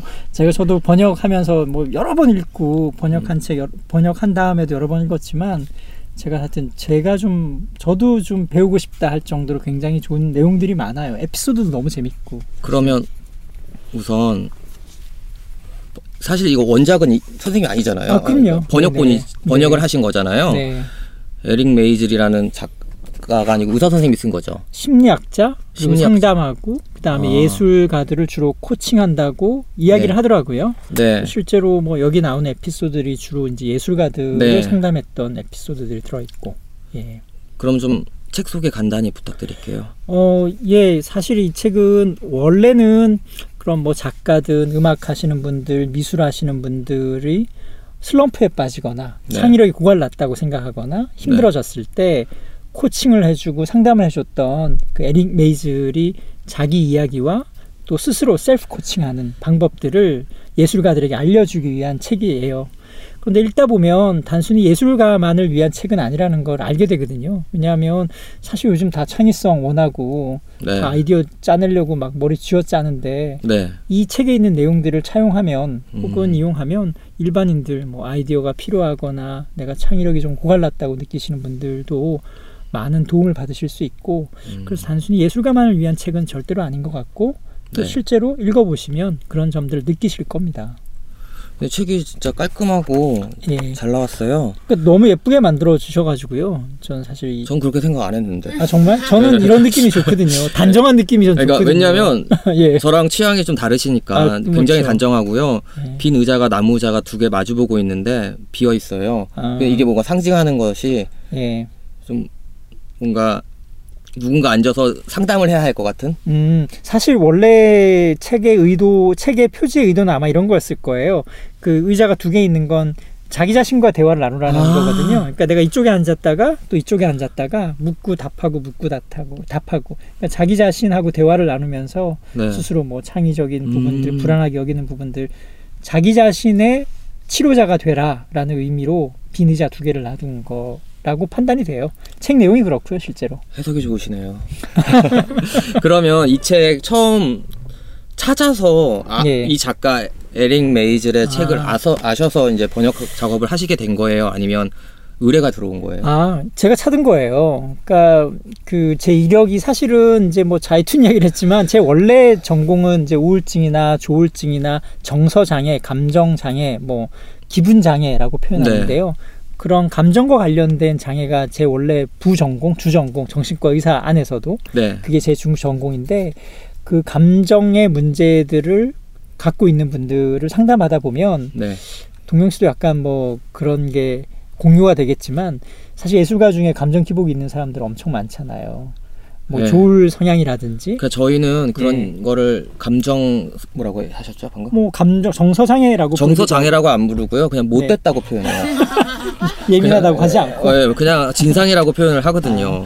하여튼 근데 네. 그런 분들을 많이 그 감정의 문제, 정서 장애를 갖고 있는 분들을 보면 네. 약간 그 남들하고 좀 다르게 아이디어가 많거나 좀 창의적이거나 그런 일을 하시는 분들이 꽤 많아요. 네. 그러다 보니 아 이런 이런 분들 정서 장애도 있고 예술적인 기질도 있는 분들에게 좀 도움을 될 수 있는 게 뭐가 있을까 하고 음. 찾아봤더니 이 에릭 메이즐이라는 분이 딱 그 일을 하고 있고 네. 책도 여러 권 내셨더라고요. 네. 그래서 그 중에 한 권을 제가 번역을 찾아서 했던 거예요. 근데 원래 네. 선생님은 그 책을 항상 이런 전공 서적이나 이런 거만 읽으시는 게 아니고 제가 알기로 한 번 간 적이 있었거든요. 그 연구실에. 왜냐면 인터뷰 때문에 신문 인터뷰 때 음, 갔는 네. 아. 정말 책에 읽는 그 취향이 대중 없어요. 그러니까 한 일관되지 않아요. 폭넓 예, 좋게 얘기해서는 폭넓고 가- 그래서 되게 신기했어요. 아, 이거 의사들이 보면 안 되는데 요즘은 정말 논문보다 다른 책들을 너무 많이 읽어서. 아 근데 저는 그렇게 생각해요. 논문은 예. 선생님 근데 어차피 상, 상담이나 이런 걸 하시는 분이시잖아요. 음, 그쵸. 이- 사실 이제 예전에 논문 많이 쓸 때는 뭐 그런 전공 서적이나 논문 되게 많이 네. 읽고 그랬는데 어느 순간 이제 책을 약간 쓰기 시작하면서 음. 논문보다 다른 책 읽는 게 훨씬 비중이 늘어났어요. 예. 예, 약간 사짜 느낌이 난다 그럴까 이러면서 좀 조심스럽기도 한데. 근데 제가 생각할 땐 그 모든 의사들에게는 두 종류가 있어요. 그냥 한마디로 정말 몸을 치료, 아픈 곳을 치료해주는 치료자가 있고요. 그 다음에 몸은 같이 치료하되 병보다는 그 원, 원래의 그런 거 있잖아요. 진짜 아픈 거의 본질을 치료하시는 분이 있거든요. 네, 선생님이 그런 후자 정도인 것 네, 같아요. 그렇게 하고 싶, 싶었던 거예요. 왜냐하면 교과서를 아무리 읽고 네. 논문을 아무리 읽어도 사실 공감하고 이해하는 거에는 그게 저- 전혀 잘 도움이 되지 않아요. 단순 네. 비유적으로 표현하면 동용 씨가 뭐 마음이 궁금하다고 해서 MRI, 뇌 MRI를 아무리 찍어도 네. 마음은 절대로 보이지 않는 거랑 똑같거든요. 그렇죠. 논문 아무리 읽어도 네. 이론적으로 그냥 이해할 수는 있으나 네. 오히려 정말 정말로 공감하는 건 소설책이나 시가 시나 에세이가 훨씬 도움 많이 되거든요. 저도 그래서 동영 씨 책을 보고 배워 많이 배웠어요. 네, 그, 그 감성을 네. 자 절대 잘 안 되는 부분들이라. 근데 여기서 선생님이 스트레스는 절대 풀 수 있는 것이 아니다라고 말씀하셨어요. 아 예. 다스리는 거라고 말씀하셨는데 아, 사실 누구나 알잖아요. 그렇죠. 예. 네, 근데 좋은 방법 있어요? 아 사실 딱 저도 솔직히 딱 이거다라고 뭐 정확히 말을 못 드리겠어요. 그러면 제가 네. 뭐 안 해주셨으면 하는 말을 뺄게요. 아, 거론해드릴게요. 운동, 끼니 제때 먹는 거, 아니 왜 제가 이 말하기가 좀 조심스러워. 걷는 거. 왜 말하기가 조심스러워졌냐면 누군가가 요즘 그렇게 하는 게 굉장히 안 좋은 치료라고 누가 SNS 써서 네. 아 이게 나는 맨날 환자들한테 운동해라 걸어라 햇빛 봐라 엄청 네. 얘기 많이 하거든요. 네. 그게 근데 그게 뭐 너무 단순하게 드리는 것 같고 무시해서가 아니라 네. 사실 그것만큼 돈 들이지 않고 효과가 분명한 게 없기 때문인데 네. 그런 얘기했다가 성의 없는 의사로 찍힐까봐 요즘은 말하기 좀 조심스럽더라고요. 무슨 얘기인지 아마 아시겠지만. 네. 그냥 환자들은 돈을 네. 내고 병원 치료를 받아요. 근데 사실 정신과 가는 건 좀 어렵거든요. 눈치도 보이고 아직까지 음, 약간 사람들의 그쵸. 이미지가 그렇게 네네. 좋지는 않으니까. 그런데 욕, 욕심, 용기를 내서 갔어. 네. 근데 밥 잘 먹고 운동하고 일찍 일어나라고 걷고 이, 이런 얘기만 해요. 그러면 정말 짜증 나거든요. 음, 그렇죠. 그래서 이- 그거 말고 그럼 다스리는 다른 방법 없어요? 방법 좀 알려주세요. 아 우선 음. 오히려 그냥 제가 말씀드린 것처럼 스트레스 안 풀린다고 생각하면 네, 역설적으로 훨씬 편해져요. 그러니까 아. 스트레스를 자꾸 뭐 풀겠다거나 내가 왜 스트레스 받지라고 생각하기보다는 음. 원래 그냥 스트레스 받는 거야라고 음, 풀수 없는 거야라고 역설적으로 생각하면 오히려 마음이 좀 부담이 덜어져요. 일단 그 인식의 기저 베이스 라인부터 좀 바꾸는 게 저는 제일 중요하다고 생각하고요. 음, 그 다음에 뭐 스트레스 받고 짜증 난다고 해서 뭐 예를 들어서 회사에서 뭐 집에서 누군가 나를 힘들게 스트레스 받게 해 네. 그걸 당장 해결하겠다라는 것보다는 약간 각도를 한 15도 비틀어서 음, 그게 아닌 다른 거에서 뭔가를 찾겠다라고 생각하면 되죠. 무슨 음, 말인가 하면 대부분 스트레스를 받으면 스트레스를 받는 원인에 자꾸 달려들려고 하거든요. 돌진하려고 하거든요. 그렇죠. 그러면 문제는 더 커지고 더 힘만 빠지고 해결은 안 되거든요. 그럴 땐 각도를 30도 정도 틀어서 네, 어, 평소에 관심 없던 관심에서 좀 벗어나 있던 음. 예, 꽃을 보거나 음악을 듣거나 뭐 이렇게 약간 각도를 비트는 게 제일 중요하죠. 음. 네. 근데 그래서 저는 좀 저 이거 선생님한테 여러 번 들은 얘기예요. 음, 뭘 뭐죠? 풀리는 거 아니고 그 마음 그러니까. 다스리라고. 네. 네. 아 다스리라는 표현도 그렇지만 여튼 뭐 풀리지 않는 것이다라는 인식. 네. 그래서 저는 그렇게 네. 이해를 했거든요. 어차피 없어지지 않을 거 곁에 두고 적응하는 거라고. 음, 맞아요. 네. 아, 저는 그렇게 결론을 내려서 그렇게 하고 있는데요. 그래서 좀 나아진 것 같아요. 그러니까 어차피 뭐 죽을 때까지 스트레스 계속 받죠. 근데 이제 뭐 내 친구다, 뭐 네. 약간 말 안 듣는 친구다, 네. 나 가끔 귀찮게 하고 하는 뗄래야 뗄 수 없는 친구 정도다라고 생각하면 애증의 네. 관계에 있는 친구 정도라고 네. 생각하면 제일 좋죠. 그리고 여기 이제 나만 모르는 나의 가능성에 진짜 많이 난, 등장하는 단어가 창의력이에요. 아 그렇죠, 네네. 네. 근데 모든 사람이 창의력이 가져 창의력이 있어야 되는 건가요? 선생님 생각은? 기본적으로 제가 갖고 있- 저도 뭐 사실 막 반짝반짝한 아이디어가 있거나 그런 사람은 아닌데 저는 기본적으로 제가 갖고 있는 창의력에 대한 생각은 사람은 누구나 다 창의적이라고 저는 생각을 해요. 네. 단지 그걸 드러내지 않고 살 뿐이고 음, 뭐못 드러내는 사람들도 있고 왜냐 네. 현실에 자꾸 눌려 있으니까 음, 그러니까 자기 안에 있는 자기 모습 저는 그냥 개성을 잘 발휘하면 그게 창의력이다라고 생각을 해요 그걸 굳이 뭐 좀 고상한 표현을 하자면 창의적 자이 정도로 음. 표현될 수 있는데 그냥 요즘 유행하는 말로 나다워지는 것에 최선을 다하면 음. 그게 창의력으로 반드시 이어지게 돼 있거든요. 근데 왜 그러면 못하냐? 사- 세상이 나를 나답게 살지 못하게 하잖아요. 그렇지 않나? 네. 뭐, 예, 나다운 모습으로 어떻게 100%살 수가 있어요. 여러 가지 뭐 힘든 점들도 있고, 억압도 많고, 눈치도 봐야 되고, 사람들 시선도 평가도 뭐 계속 신경 써야 되니까, 네. 나다운 모습이나 창의적 자아가 밖으로 드러날 수 있는 기회가 없거나, 음. 좌절되는 경우가 많아서 사실은 창의적이지 못할 뿐이지 실제로 뭐 기본적으로 사람들은 누구나 다 창의적일 수밖에 없어요. 예. 근데 이제 진짜 그런 것 같아요. 창의성이 다 있어요. 진짜 말안 하는 네. 것뿐이지. 근데 더 저는 또 이렇게 생각 든- 드네요. 그거를 실천하느냐, 실천하지 않는 사람. 그렇죠. 네. 네. 근데 실천하는 사람은 실천해서 괴롭고요. 실천 못하는 사람은 자기가 못해서 좀 괴로운 것 같아요. 음. 그러니까 창의력은 있어도 괴롭고요, 없어도 괴로운 것 같아요. 그렇죠. 예. 발휘해도 괴롭죠. 네. 예. 왜냐면 평가를 받아야 되니까. 평가를 받아야 되고 네. 뭐 그다음에 좌절감도 분명히 느껴야 되기도 하고 네. 내 기대만큼 사실은 평가 좋지 않은 경우가 더 많으니까 음, 근데 여튼 여튼 나도 누구나 다 창의적이다라는 기본 전제나 인식 사실 음. 사람들이 그런 생각 잘 안 하거든. 나는 창의적이지 못해. 뭐 나는 아이디어가 없나 봐. 이렇게 스스로를 각, 낮, 낮게 평가하는데 네. 일단 그런 인식에 대한 뭐, 뭐 변경, 변화 음. 이런 것부터 필요하지 않을까 싶어요. 아마 지금 오늘 김동영의 읽는 인간 들으시는 분들은 깜짝 놀라실 것 같아요. 완전 완전 고급지고. 네. 좀 지금 제가 저도 계속 처음에는 막 웃으면서 얘기하다가 왜 이렇게 진지해졌는지 모르겠는데 뭐 어느 쪽에 코드를 맞춰야 되나 지금 굉장히 지금 혼란스러워요. 아, 웃기는 건 제가 담당할 테니까 선생님은 이제 뭔가 멋있는 얘기만 해주시면 되는 것 같아요. 그래서 제가 읽어봤어요. 근데 예. 제가 사실 이런 책 진짜 싫어하거든요. 네 알고 있어요. 예. 네. 뭐 해라. 예. 12가지 방법. 그러니까. 이건 근데 제가 심지어는 하는 말도 잘 안 듣는데 뭐 책에서 시키는 말잘 예, 듣겠어요. 내가 만약에 선생님 말 들었으면 8년 동안 안 만났죠. 네.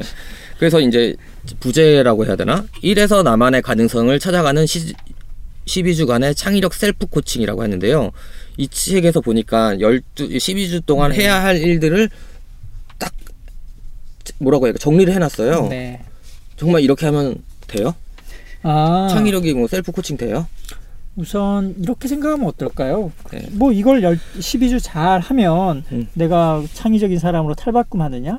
사실 그렇지는 않을 거예요. 네. 하지만 아마 이런 과정들을 거치지 않고 창의적일 수 있느냐? 그건 불가능할 거예요, 아마. 그렇죠. 예. 아마 내가 좀 더 창의적으로 살고 어, 정말 아이디어 넘치는 뭐 혹은 창의적인 삶을 살고 있다라고 하는 사람들 그 그걸 완성 완성이라고 하기는 좀 그렇지만 실현하고 있는 사람들 중에는 분명히 이 과정을 안 거친 사람은 없을 거예요. 음, 이걸 한다고 해서 완성되는 건 아니지만 이걸 안 하고 그 창의적으로 산다는 건 아마 뭐 불가능할 걸요. 음. 이걸 꼭 따라야 할 필요는 없지만 내가 창의적으로 잘 산다 하시는 분들을 보면 아마 알게 모르게 스스로 이런 과정들을 다 겪고 오셨을 거예요. 여기 있는 책에 뭐 가르쳐 주는 법들, 뭐 이분법, 불안한 마음 떨쳐버리고 네. 현실을 잘 맞추고 뭐 등등등. 예. 그래서 심지어 주- 책 중간 중간에 셀프 코칭 해가지고 그런 거 있잖아요. 우리 네. 옛날에 탐구 생활하는 것처럼 네. 뭐 예를 들어서 나의 아. 꿈은 무엇인가 뭐 이런 거 있어요. 네. 나의 꿈, 나의 꿈 이렇게 해가지고 꿈과 현실은 가깝고도 먼 사이입니다. 이렇게 시작해서 나의 꿈을 뭐뭐뭐로 주어로 다음 문장을 자유롭게 뭐 완성해 보세요라고 해가지고 아 이- 이건 저희 대표님 솜씨예요. 아 원래 이게 책에는 없었어요? 예, 원래 원책 원 원책에 그러니까 원저에는 아. 사실 없는 내용이고요. 네. 어그 사실은 근데 원저에도 이런 뭐 기법 스킬들이 나오거든요. 네. 코칭 스킬에서 항상 나오는데 음. 그 스킬을 이제 스스로 할 수 있도록 음. 편집을 예쁘게 바꿔 놓으신 거고요. 이건 네. 그 예, 마, 항상 나오는 셀프 코칭 챕터의 마지막 부분은 대표님 솜씨예요. 그렇구나. 예. 나 그래서 이걸 써야 되나 말아야 되나. 근데 근데 저는 꿈이 없- 별로 없더라고요. 그래서 아. 네, 그래서 쓰려다가 말았는데요. 근데 제가 이제 사실 읽다가 네. 12주잖아요. 근데 앞에 걸 읽을 필요가 없는 거예요. 그냥 빨리 핵심을 보고 싶은 거예요. 음, 12가지를 이제 지켜야 되니까 해야 되니까 순서대로. 근데 12주면 세 달이잖아요. 그쵸. 근데 11주라고 생각하면 별로 안 긴 것 같은데 세 달이라고 하니까 또 긴 것 같아요. 음, 한 계절이 지나야 되는 거잖아요. 그렇죠. 네. 근데 그 중에서 6주째 불안감을 잘 다스릴 것 음, 이게 네. 저한테는 좀 인상에 그치, 네, 남았거든요. 제가 진짜 이걸 잘 못해요. 그래서 불안은 정말 어떻게 보면 여기서 책에서 창의성을 창의성의 불길을 꺼뜨리는 가장 큰 원인으로 꼽으셨어요. 근데 혼자 불안을 극복하는 게 정말 가능하나요? 사실 불안도 없어질 수가 없죠. 그렇죠. 네. 뭐 동영 씨가 잘 느껴 보셨겠지만 네. 뭐 저도 마찬가지. 저도 불안할 때가 있고 저도 네. 뭐 개업을 앞두고 불안할 때가 있거든요. 네. 그리고 뭐 여기 있는 지금 앉아 있는 여기 있는 분들 중에 안 불안한 사람이 누가 있겠어요. 그러니까요. 예. 그 다만 이제 불안 때문에 내 나의 능력, 개성 음. 이런 것들이 이제 발휘되지 못하는 게 좀 안타깝고 힘들 뿐이죠. 그리고 동영 씨도 아마 그런 느낌 가졌겠지만 네. 막책 쓰고 싶고 읽고 싶지만 불안 때문에 뭐 못한 때가 음. 인생의 많은 부분들을 그런 시, 시간들을 흘러 보냈잖아요. 그렇죠.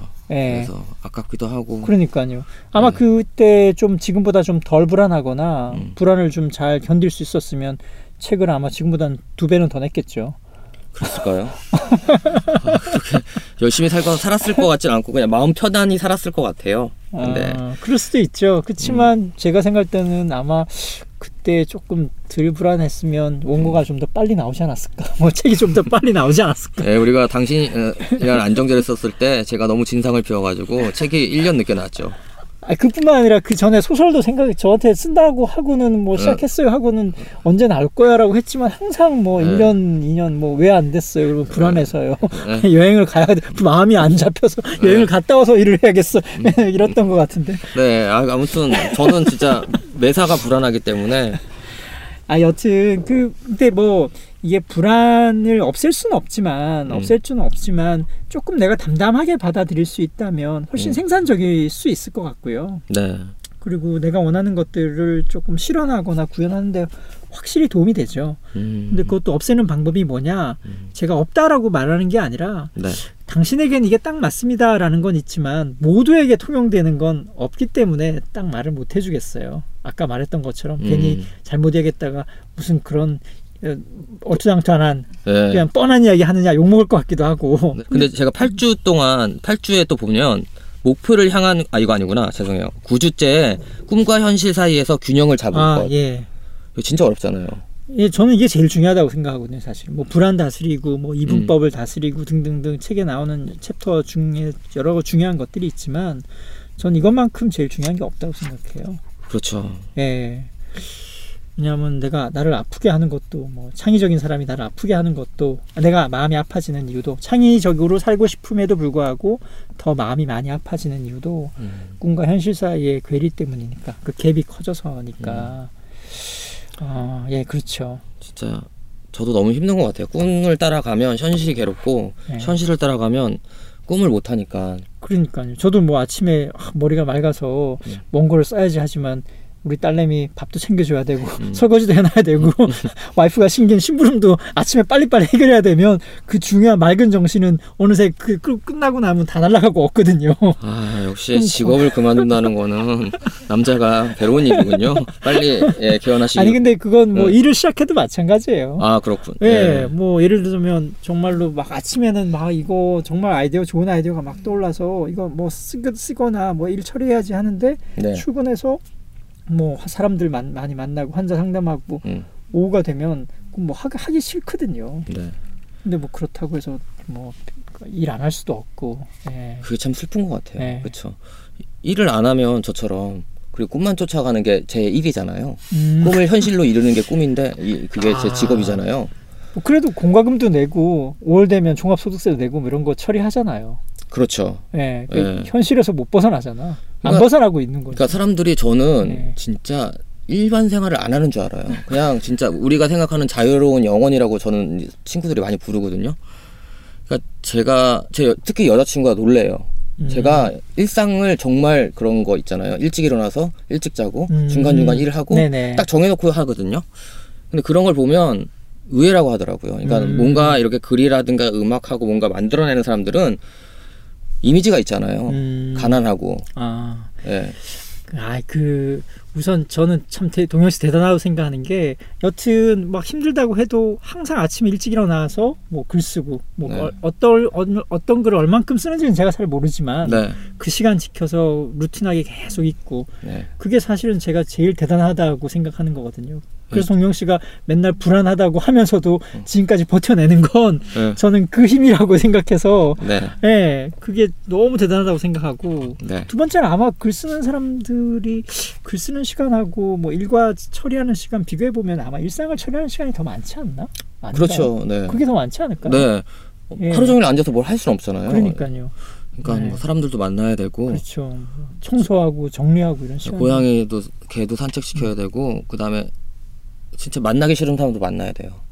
음, 그렇죠. 그렇죠. 네. 정말 실질적인 방법을 하나 제가 발견했어요. 마음 호흡법 아, 네네. 그거가 뭐예요?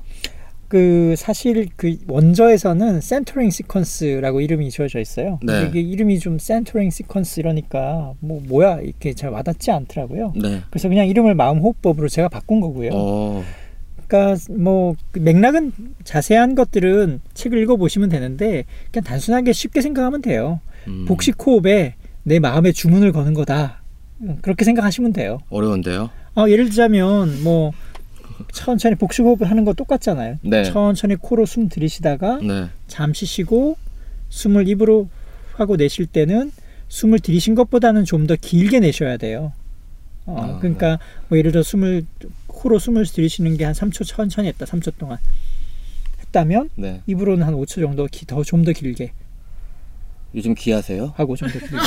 네. 어 맞아요. 이게 요가나 뭐 네. 그런데 복식 호흡 다 이런 이런 거거든요. 이게 아주 기본이죠. 네. 그래서 이거는 뭐 어디나 누구나 다 네. 불안을 다스리고 불안을 조절하고 요가 뭐 당- 명상 뭐다네 하죠. 맞아요. 그래서 저는 아까 네. 전에 저 처음 뵀어요. 호흡법을 이렇게 직접 네. 보여주시는 거를 그래서 아 요즘에 기에 기나 아니면 명상에 관심이 많으신가 보다라고 생각했죠. 동영 씨한테는 안 가르쳐 드리지만 제 환자한테는 수시로 가르쳐 드려요. 왜냐면 저는 안 할 거 아니까. 아 그러니까 안 할 거 알아서 걸으라는 것도 잘 안 걷는 사람한테 네. 해봐야 안 할 거 아니까 제가 안 저, 않- 저는 이런 거 들으면 겁나 비웃습니다. 오케이. 아이고 내가 이거 할 줄 알아서 했으면 내가 벌써 낫지 뭐 이런 이게, 식으로. 이게 도요 씨는 뭐 이게 기본적으로 이 그런 것들을 별로 싫어하잖아. 별로 좋아하지 않잖아. 네, 시키는 거 별로 안 좋아하죠. 네. 근데 그런데 거기다 여기다 하면서 마음의 주문을 걸라 이런 거 하면 당연히 또 안 한다 그럴 거. 아, 뭐 예를 들어서 나는 나는 대작가가 될 거야. 이제 이런 주문을 거는 거죠. 아 저는 이제 포기했어요. 전 대작가까지는 안 가고요. 네. 그냥 그냥 대문호였나? 대문호. 아, 맞아. 대문호였지. 대문호 아, 말고 맞다. 대문호는 피곤할 것 같고요. 그리고 대문호들이 대부분 그 책을 냈을 당시에는 사랑을 못 받았어요. 음, 완전히 그러기도 했고, 예, 그렇죠. 논란도 많았고 네. 호불호가 확실히 갈리다가 죽고 나서야 예, 대문호의 반열에 오르더라고요. 그렇죠. 그런 경우가 더 많죠. 근데 저는 그렇게 살고 싶지는 음. 않더라고요. 저는 부귀 영화를 제가 살아 있을 때 다 누린 다음에 예, 죽었으면 좋겠어요. 아, 예. 대문호보다는 그냥 현, 현생이 그냥. 아 그냥 저는 정확하게 얘기합니다. 뭐가 되고 싶냐고 무- 이렇게 다른 인터뷰에서 이렇게 기자분님이 네. 물어보시면 저는 상업 작가이기 때문에 무조건 많이 벌고 싶습니다라고 아. 얘기합니다. 대문호의 상업 작가로. 네, 많이 이제 건너뛰었는데 선생님은 계속 글 쓰실 거죠? 예, 저는 뭐저 동영 씨만큼 책이 잘 팔리는 사람은 아니지만 네. 제 목표는 그냥 취미 생활처럼 글 쓰는 게 제 꿈이에요. 안 돼요. 그런 자세 안 돼요. 그럴 자세로 하려면 블로그 하세요. 칼끝이 심장을 향했다는 정신으로 진짜 죽도록 쓰셔야 돼요. 선생님 그 당신이랑 안정재 저랑 썼을 때 저희가 몇 번 빠꾸를 났어요. 그렇죠. 책에 있는 거 자꾸 인용해가지고 그거 쓰지 말라고 구리다고 그랬잖아요. 그래서 선생님이 이제 진짜 그렇게 까이고 나서 이제 진짜 자신의 이야기를 하시더라고요. 그러니까 치료자는 자신의 이야기를 환자들한테 안 하거든요. 근데 환자는 자신의 이야기를 치료자한테 하고 그게 버릇이 돼가지고 자신의 이야기를 안 하는 거예요. 근데 그 당신이 안정됐더니 하셨죠. 그래서 책이 잘 된 거예요. 아, 그쪽 뭐 파- 팔린 건가요? 이제 우리 인쇄 들어왔잖아요. 얼마 전에 아까 전에 나오기 전에 인쇄 들어왔다고 얘기했는데 그 당신이 안정제 8세 들어왔대요. 8세. 8세인가 5세인가? 팔세 팔세. 예, 8세. 맞아요. 예, 이- 이렇게 책이 안 나가는 시대에 우리 8세 했습니다.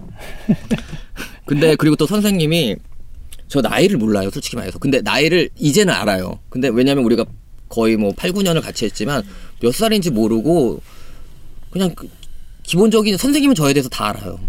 제 여자친구가 몇 명이었는지 다 알 거예요, 아마. 왜냐면 매번 바뀌기 때문에 그런데 선생님, 전 선생님에 대해서 거의 모르는데 그 책 작업 같이 하면서 선생님의 취향을 알게 됐는데 음악도 좋아하시더라고요. 그래서 음악도 제가 좋아하는 장르의 음악을 많이 들으시더라고요. 그래서 깜짝 놀랐는데 에너지가 바닥날 때 음악을 듣는다고 하셨잖아요. 아, 예. 근데 저기 동영 씨 앞에서 이런 얘기하기가 좀 민망해요. 뭐 더 전문가고 그래서 제가 소개하거나 알려드린 음악들은 그냥 보통 평범한 사람들이 다 좋아하는 음악들이어서. 괜찮아요. 저는 특별한 제가 음악 작가였잖아요. 네, 근데 그러니까. 어차피 들으시는 분들을 상대로 해야 되니까 예, 얘기해 주시면 뭐 돼요. 구체적으로 얘기를 드자면 전 사실 정말 뭐 제 루틴 중에 하나가 뭐 예를 들어서 책 쓴 글을 쓴다거나 하기 전에는 항상 아델 19나 21을 항상 풀로 쭉 틀어놔요. 그 아델 정말 통 예. 그 아델도 굉장히 예. 아픔 있는 뮤지션이잖아요. 아 그럴 것 같아요. 예. 왜냐면 아버지하고도 싸우고 있고 전 음. 그 앨범이 냈을 때마다 남자친구가 헤어져서 그 이야기를 담은 음. 거라서 남자친구가 저작권을 달라고도 했대요. 아 정말? 그게 법적 아. 분정이 있고 아버지도 돈 문제 때문에 그래서 아, 아델이 심리적으로 진짜 안 좋아요. 아, 그, 그, 그 헤어진 남자친구가 내 이야기를 썼으니 네, 돈 좀 내놔라. 19뭐 이렇게. 앨범에서 19 앨범에 남자친구랑 사귀었을 때 있었던 내용을 가사로 해가지고 음악을 만들었대요. 아. 근데 그게 엄청나게 성공을 했잖아요. 그러니까요. 저는 하여튼 25보다는 19가 더 좋거든요. 네, 저도- 그- 그래서 맨날 이제 글 쓰기 전에 항상 19를 쭉 틀어놔요, 그냥. 음. 이 헤드폰으로. 그러면 뭔가 이제 좀 써야겠다 하는 느낌이 들어요. 음. 들어요. 그래서 항상 아델 19랑 22를 하여튼 굉장히 자주 듣거든요. 아. 그 뭐, 그거는 이제 제 말에 이제 뭐 일하기 전에 네. 집중하기 전에고 무기력해질 때 힘들 때 뭐 힘이 기운 빠질 때는 Coldplay의 Parachute를 그냥 틀어놔요 그 앨범을 그러면 왠지 그냥 뭐라 그래야 되나 뭔가 좀 뭔가 의미를 찾아서 떠나야 될 것 같은 음. 힘을 내야 될 것 같은 그냥 음. 그런 느낌이 들어요 가사를 제가 다 잘 정확히 해석을 못하겠지만 네. 약간 뭐 Yellow 같은 네. 나올 때는 아 이게 뭔가 하여튼 내 나라는 사람이 좀 뭔가 좀 뭔가 다른 사람이 되어야겠구나 하는 느낌도 들기도 하고 음. 그 가사는 전혀 그런 건 아닐 수 있겠으나 아, 이게 이런 얘기 해도 되나? 제가 제 환자 중에 한 명이 네. 자기 아들이 아들에게 꿈이 뭐냐라고 물었는데 어릴 때 네. 자기 아들이 하는 말이 엄마 나는 빨강이 될래요 이런 얘기를 했대요. 네. 빨강이 되면 나는 소방차도 될 수 있고 피도 될 수 있고 장미도 될 수 있어서 와, 멋있다. 네, 너무 멋있잖아요. 네. 그 얘기를 듣는 순간 아 어쩌면 콜드플레이 옐로도 응. 그런 느낌이 아니었을까 어. 이런 생각이 전 들더라고요. 멋있다. 여튼 그래서 이게 좀 뭐 좀 내가 좀 내가 좀 초라해 느껴지고 기운 음. 없을 때는 콜드플레이 패러슈트를 쭉 듣다 보면 아 좀 좀 더 힘내서 살아야지 나좀 음. 다른 사람이 좀 돼봐야지 뭐 이런 느낌이 들어서 네. 그래요 이게 그 개인적인 이야기 근데 진짜 예 들으시는 분들 느끼셨겠지만 이제 뭐 청취자들한테 에너지가 바닥날 때 소개할 음악을 추천해 달라고 했는데 뭘 들으시냐고 여- 제가 여쭤봤잖아요. 다른 분들은 아마 클래식 얘기했을 거예요. 영상 음악이라든가 인도 어디서 이제 고원 고산지대에 있는 음악들 있잖아요. 그런 아니 음악 저 추천- 제가 너무 날, 날라리 같잖아요 아 근데 이게 정말 현실적이에요. 왜냐면 그런 사람들한테 뭐 예를 들어서 뭐 바, 잠이 안 오니까 골든베르그 반주곡을 들어라 이런 거 하면 짜증 나잖아요. 네. 그래서 이렇게 누구나 다 알 수 있는 아델, 콜드플레이를 들으면 힘이 난다고 추천해 주셔서 꽤 괜찮은 것 같아요. 그리고 저희 우리 프랑스 엄님이 계속 저걸 두고 계세요. 네. 예, 저희 김동영의 읽는 인간 고정 질문을 하- 먼저 할게요. 왜냐면 이걸 무조건 한 다음에 또 다른 질문으로 넘어갈게요. 이거는 저희 게스트로 나와주시는 분들에게 음. 항상 하는 질문이에요. 어려우면 어려울 수도 있고요. 쉬우면 진짜 쉬워요. 첫 번째 질문입니다. 최근에 구매해놓고 아직 읽지 않은 책이 있다면? 솔직한 얘기를 하자면 전 대신을 사놓고 한, 한 5분의 1 읽었나? 음. 예, 그리고 그 뭐 지루해서 안 읽거나 그런 건 아니고요. 음. 하여튼 좀 집중해서 읽고 싶어서 천천히 읽고 있는 중이고 음, 아마 완독하게 될 것 같아요. 예, 정말 그러면 예. 정말 좋아하는 사람에게 꼭 선물하고 싶은 책은? 하여튼 제가 이 질문 받고 당신의 안정제 를 추천하고 싶다고 했는데 너무 속보여서 그건 접어두고 아니에요, 해주세요. 네.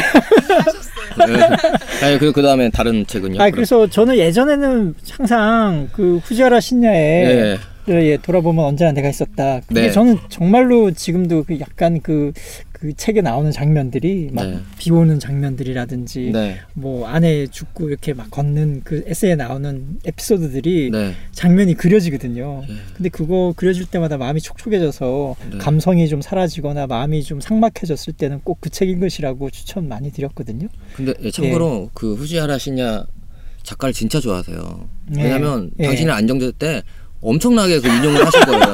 좀 빼라고 신야 책을 팔아줄 일이 있냐고 제가 그랬거든요. 아 왜냐하면 제가 너무 너무 좋아하거든요. 아, 그, 그거는 예. 그냥 혼자 좋아하세요. 책에 쓰지 말고. 아야 내가 좋아하는 것들을 좀 아예좀 공유하고 싶어서 아주 아 근데 정말 난 정말 좋거든요. 예. 그 그래서 저도- 삶으로 좀 구현하는 사람인 것 같아서 그런 사람이 돼야 된다고 저는 생각하거든요. 기억나시는지 모르겠지만 그때 저한테 책 추천해 주셨어요. 일본 작가 책. 여름은 올해 그곳에 남아라는 책이에요. 예. 그것도 참 좋았어요. 예. 그래서 전 이걸 읽고 선생님을 조금 이해하게 됐어요. 아, 어, 선생님의? 서, 그러니까? 정신적인 이- 그런 거 말고 취향적인 거. 아. 아, 이 사, 이 김병수 의사는 라는 사람은 그러니까 깔끔한 걸 좋아하는구나. 생긴 거와 다르게. 아니, 뭐 그렇지 않고. 그리고 여행도 일본만 가세요. 네, 그래서 일본을 자주 가시는 것 같더라고요. 어디 갔다 왔냐고 여쭤보면 일본 갔다 오셨다고 하는 이야기를 몇 번 들었던 기억이 나요. 그 아. 책이 왜 좋은지 여름은 올해 그곳에 남아 왜 추천했었죠 저한테? 아 근데 우선 그 뭐 내용이나 스토리보다는 그 묘사가 너무 좋더라고요. 네 묘사가 진짜 좋아요. 묘사가 너무 좋아요. 그래서 읽고 있으면 정말 이렇게 그 이미지가 그냥 자연스럽게 떠오를 정도로 음. 그 그리고 오감을 다 음. 연필 깎는 소리, 예. 장작 나무 타닥타닥 하는 소리, 뭐 음. 이렇게 바람에 이렇게 나뭇잎 흔들리는 소리라든지 추운 겨울의 그 느낌이라든지. 음. 그러니까 이 책은 그 묘사가 너무 좋아서 음. 이책 읽다 보면 하여튼 여행 갔다 온 느낌. 음. 그 물론 스토리나 뭐 하여튼 건축에 몰입하고 있는 그 그리고 그 밑에 있던 분들의 관련된 여러 가지 자기 일에 헌신하는 그런 모습도 좋지만 네. 그러니까 저는 하여튼 그 묘사 자체가 너무 좋아서 음. 어디론가 좀 떠나고 싶거나 네. 마음을 조금 달래주고 싶다 여행으로 달래주고 싶다 음. 그러면 여행 대신에 네. 이책 읽는 것도 좋다라고 저는 생각을 했었거든요. 여러분도 기억하세요. 이름은 좀 헷갈리는 제목인데 여름은 올해 그곳에 남아입니다. 그리고 네. 읽는 인간 마지막 질문이에요. 세 번째 질문. 두 번 읽은 책. 어 제가 이 질문 받고 딱 떠오른 책이 두 권이 있었는데 여러 권이 있지만 첫 번째는 도덕경이고요.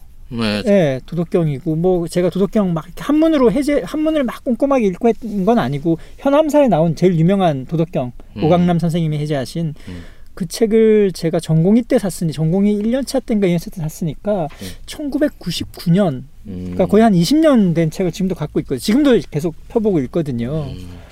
근데 제가 그 책을 추천하는 이유는 심리책을 저는 굳이 읽을 필요가 없다고 생각했거든요. 그 네. 전공의 때그 도덕경을 쭉 읽고 또 읽으면서 아 그냥 이 책만 열심히 봐도 마음 다스리기도 하고 심리 치료가 되는구나 이런 생각이 들어서 음. 너무 좋아서 지금도 사실은 틈틈이 읽, 읽고 있는 책이기도 하고요. 음. 또 하나는 케밀버의 무경계. 아, 예, 무경계도 한세 네. 번 정도 읽었어요. 네. 예, 무경계도 너무 좋아요. 그러니까 조금 뭐 모르겠어요. 처음 읽을 때는 좀 어렵다라고 느낄 수도 있겠지만 어려워요. 통합 심리학 이런 거. 예, 근데 저는 음. 제가 알고 있던 이렇게 천 조각처럼 이렇게 조각 나 있던 여러 가지 파편과 같은 지식들이 네. 그 케닐버의 무경계를 읽으면서 이렇게 짜자작 맞춰지면서 옷이 되는 듯한 느낌이 아. 들었거든요. 음. 그래서 그 책도 너무 좋아서 네. 한세 번 읽었어요. 예. 음. 그리고 마지막으로 읽은 건 파리 여행 갔을 때 계속 그 전혀 안 어울리지만 그 책을 들고 계속 읽었으니까 음. 예. 그렇죠. 파리 꼭- 가서는 좀 파리 작가들 책 예. 읽어야 되는데 네. 정말 안 어울리지만 네, 하여튼 네. 그랬어요. 네. 그 사실 이제 책 이야기나 이런 건 좀 어차피 이제 사람들이 아실 거예요. 좋은 책이라는 거. 좋은 책이라는 거 아실 테니까 제가 한번 좀더 말씀드릴게요. 또 많이 얘기해 주세요. 대표님도 와 계시는데. 네, 여기 우아하게 생 우아한 대표님 여자 대표님이 네. 와 계십니다. 예, 나만의 나만 모르는 나의 가능성. 에릭 메이즐 지음이고요. 김병수 정신과 전문의 옴긴이에요. 그리고 생각의 집에서 나 생각 속의 집에서 나왔고요. 진짜 잘 보이는 제목이에요. 이게 여- 이렇게 책을 꽂아놓고 보면 나만 모르는 나의 가능성 이렇게 써 있어서 할 거고 뭐 창의력이 필요 안 하셔도 한번 읽어보시면 괜찮을 것 같아요. 네. 그렇죠. 예, 창의력뿐만 아니라 내가 좀 창의적인 사람이 되고 싶다거나 창의력으로 창의력으로 살고 싶은데 뭔가 여튼 삶의 장애물, 마음의 음. 불안 이런 것들 때문에 막혀 있다고 느끼시는 분들이라면 네. 꼭 한번 읽어보시면 좋겠어요. 어느 자기개발서나 어느 심리 셀프 코칭북보다 사실은 교과서에 기반해서 음. 그리고 정석으로 잘 가르쳐 주는 책이에요. 예. 예, 그래서 내용이 너무 좋아서 저는 꼭 추천드려요. 예. 네, 꼭 관심 가져주시고요. 네. 그리고 저는 느낌이 뭐였냐면 여기는 그냥 예술가들이 창의력 하면 예술가들을 많이 생각하시잖아요. 근데 여기에 포커스는 물론 예술가들을 이제 예시해가지고 스토리가 담겨 있지만 꼭 예술을 하시지 않는 일반 사람들도 사실 아이디어나 이런 창의적인 생각이 필요하거든요. 근데 그거를 어- 오히려 예술가들은 알아요. 음, 자기가 어떤 행동을 하면 이게 오는지. 음. 그리고 슬럼프를 그렇죠. 슬럼프가 오기는 자기 오지만 나름대로 자기 남대로의 그걸 이제 하는 방법을 한마디로 이제 연습 이제 훈련이 된 거죠. 오랫동안 음. 그런 문제가 있었으니까. 또 한편으로는 일반인들도 예술가들이 이런 것 때문에 불안해하는구나 이렇게 극복하는구나 하는 게 이 책에 사실 에피소드로 계속 나와 있거든요. 예, 예, 예. 그것도 마치 배경이 다 해외 여행 떠나듯이 뭐 네. 파리, 예, 뭐 미국 음. 등등등 다양한 나라를 배경으로 예 나와 있으니까 그 에피소드들도 사실은 굉장히 재밌게 읽을 수 있어요. 네. 그리고 요즘 진짜 요즘 시대에 좀 필요한 질문이에요. 왜냐면 아, 왜 이렇게 병자가 많아요, 환자들이 요즘에.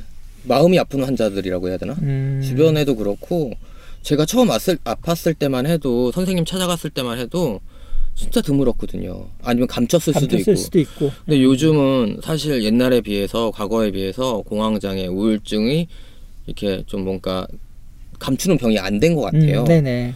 근데 이제 선생님은 많은 환자들을 보셨잖아요. 네. 보시면서 이렇게 많이 호소하는 심리 문제 중에서 사람들이 좀 문제를 가지고 있는데 그 중에서 가장 눈에 띄는 그런 것들이 있나요? 물론 뭐 우울증이나 공황 장애의 음. 문제들을 제일 많이 호소하긴 한데 호소하기는 하는데 제가 생각할 때 요즘 더 많이 힘들어하는 건 공허한 느낌, 허무하다는 느낌, 뭐 네. 무의미하다는 느낌 네, 이런 느낌을 호소하면서 괴로워하는 사람들이 더 많아진 것 같아요. 확실히 예전보다.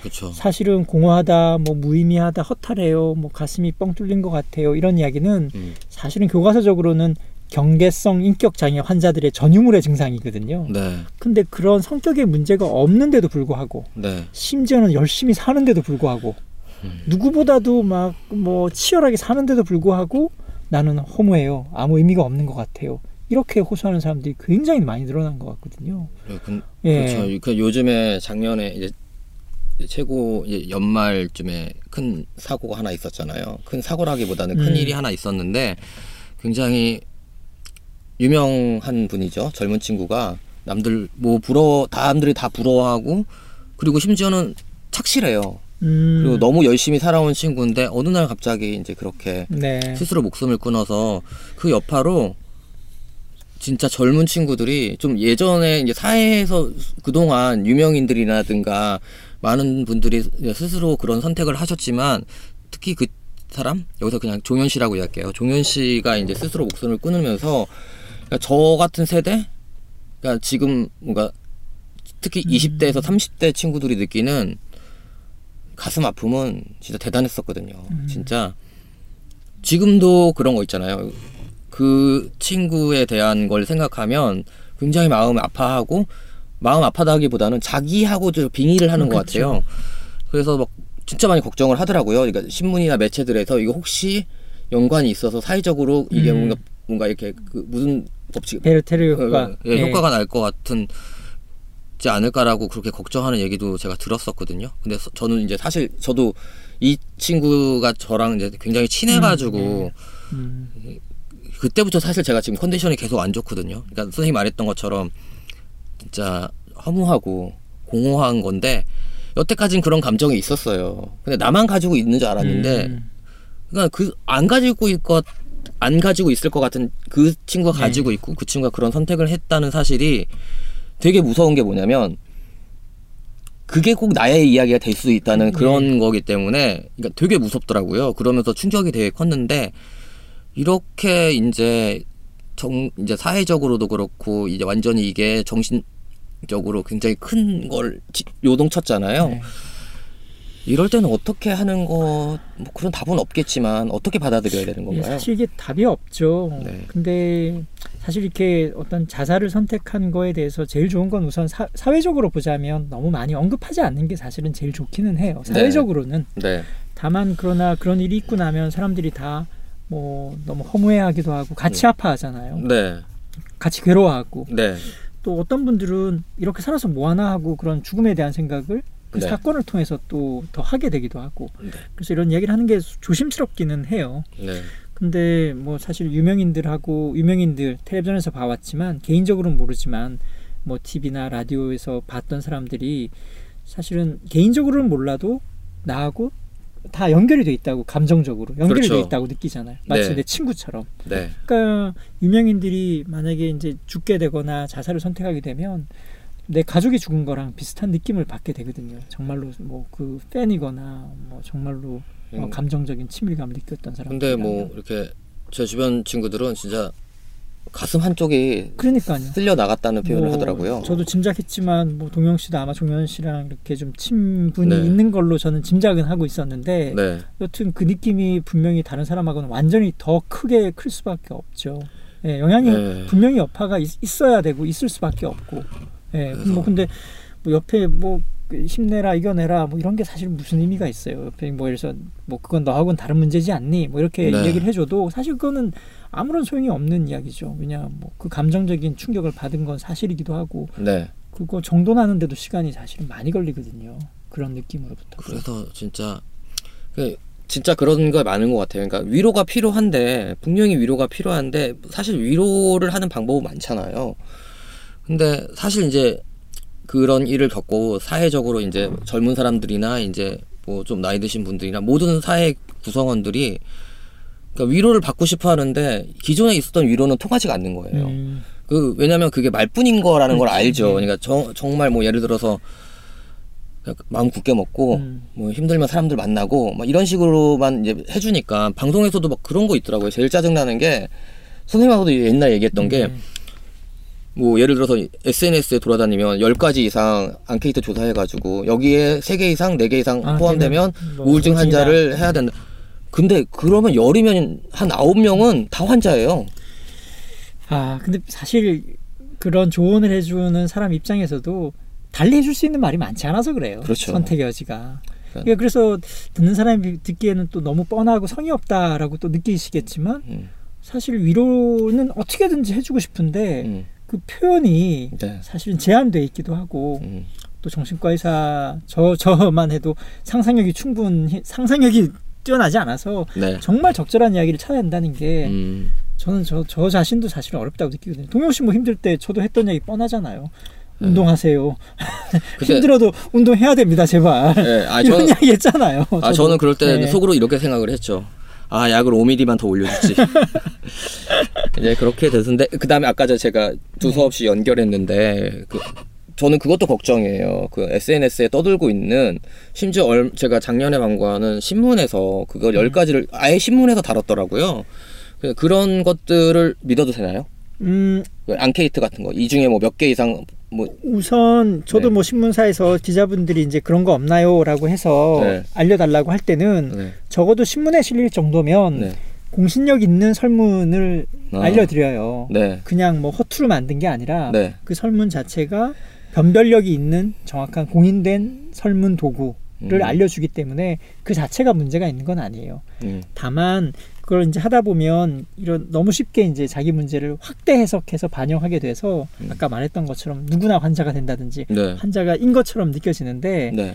절대로 그렇게 겁먹지 말고 네. 그거는 그냥 선별 도구일 뿐이니 네. 그거에서 조금 의심이 된다 하면 음. 뭐 전문가하고 다시 이야기를 한다든지 다시 한번 확인해 볼 필요가 있겠죠. 그렇게 받아들일 문제이지 진단하고 확증하는 도구는 아니다는 음. 걸 명심하시면 좋죠. 어, 네. 아주 짧게 대답해 주세요. 이거는 네. 팩트만 얘기해 주시면 돼요. 설명 안 해 주셔도 되는데 많은 환자분들이 궁금해요. 정신과 치료를 받기 위해서 정신과 치료 거기 병원에 가면 기록에 남습니까? 음, 기록은 남겨야 돼요. 아 남아요. 기록은 당연히 기록 의, 의무 기록은 의무니까요. 그러니까 예를 들어서 제가 결혼을 하려고 해요. 근데 네. 누군가가 내 기록 을 그렇게 할 수는 없어요. 그렇게 할 수는 없는 거죠. 예, 그러니까 본인만 본인만 그 의무 기록의 사본을 음. 뭐 제출해 달라든지 뭐 네. 그렇게 할 수 있고 본인이 아닌 다른 사람은 그걸 볼 수도 없거니와 요구할 수도 없어요.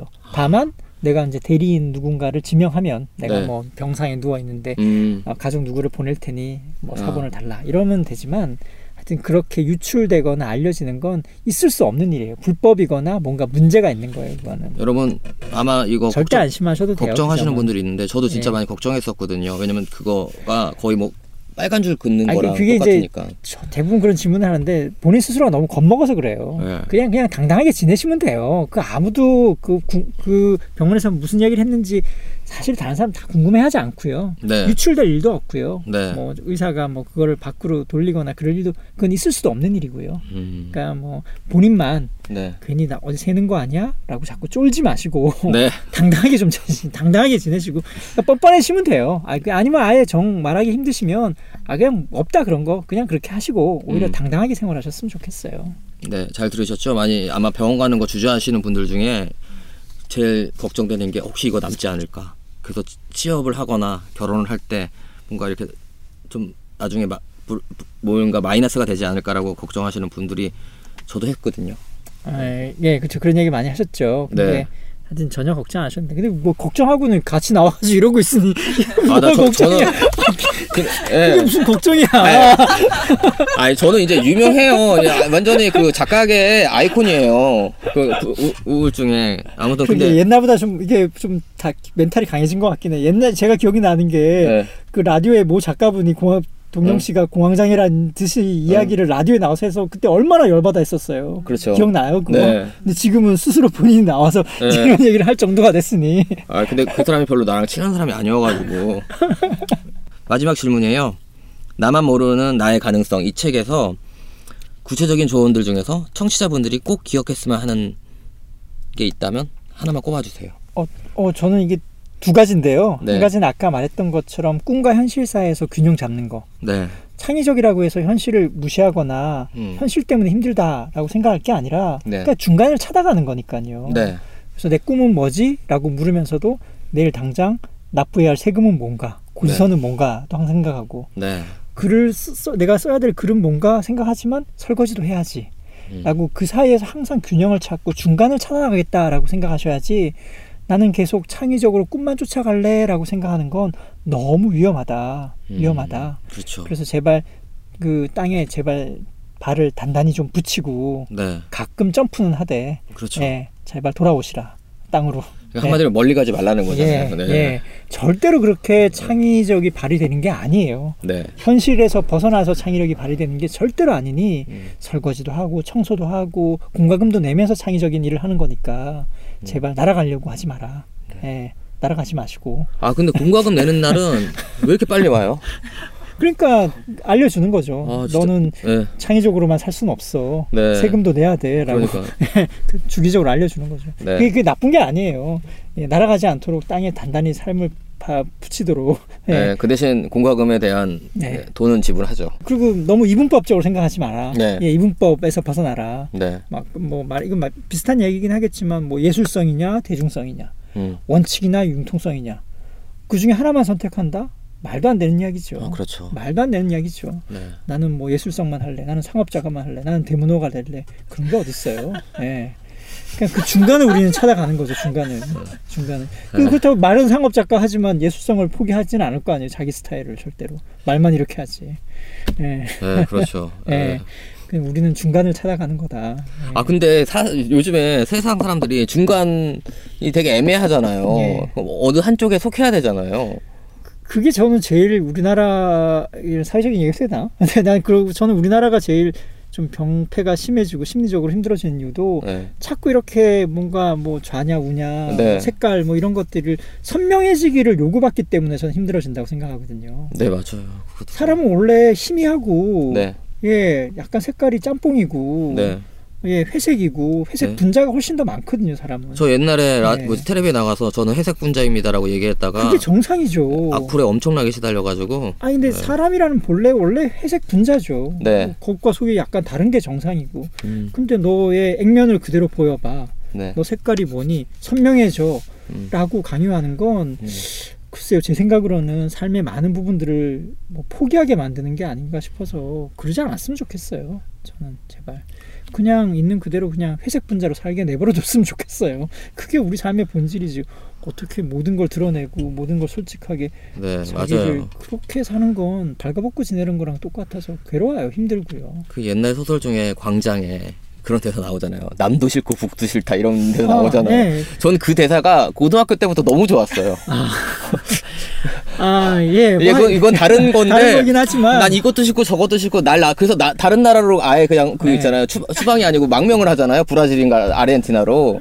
그러니까 넌, 어, 넌 어디 속해? 넌 어떤 사람이야를 자꾸 선명하게 균형, 규정하라고 네. 강요하지 않았으면 좋겠다고요. 예. 그게 뭐야? 내가 어느 순간 이쪽에 살다가 이쪽으로 갈 수도 있고 네. 또 내가 상황이 안 좋아지면 중간으로 갈 수도 있는 거고 그런 건데 자꾸 너는 여기에만 있어야 되거나 네 색깔이나 네 위치를 정확하게 나한테 알려줘라고 강요하다 보면 사람 괴로워질 수밖에 없죠. 그리고 네. 어쩔 수 없이 벗어났을 때 죄책감 쓸데없이 느끼고 네. 나는 문제 있는 사람처럼 생각되고 막 이렇게 되는데 그러지 않았으면 좋겠어요. 예.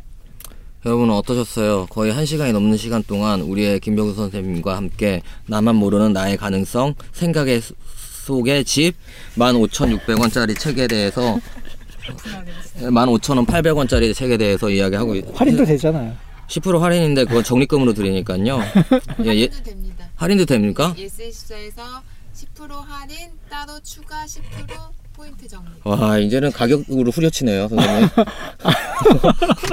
아, 제책 나온 지도 얼마 안 됐는데 선생님 이러시면 안 되고요 아무튼 선생님 진짜 오랜만에 뵙고요 네. 아, 저도 즐거웠습니다. 네 그리고 제가 선생님이 이제 병원 그만두셔가지고 갈 병원이 없어서 항상 괴로움이었는데 곧 개원하신다는 이야기를 듣고 저 한자로 받아주실 거죠 오면 이제 저도 이제 가운 입고 네. 어, 안면 싹 바꾸고 이제 얘기하죠. 그렇죠. 예. 그때는 약 짜게 쓰지 마시고 예, 넉넉히 주십시오. 오늘 나와주셔서 너무 감사해요. 네, 고맙습니다. 네, 안녕히 계세요.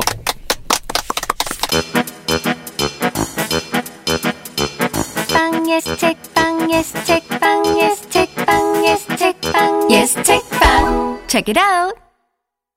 네, 인터뷰 잘 들으셨죠? 김병수 선생님 모셔서 오늘은 조금 길게 이야기를 했네요. 제가 오늘이 좀 말이 좀 빨랐죠. 언제는 굉장히 느리고 언제는 굉장히 빨라요. 뭐 그래도 나쁘지 않죠.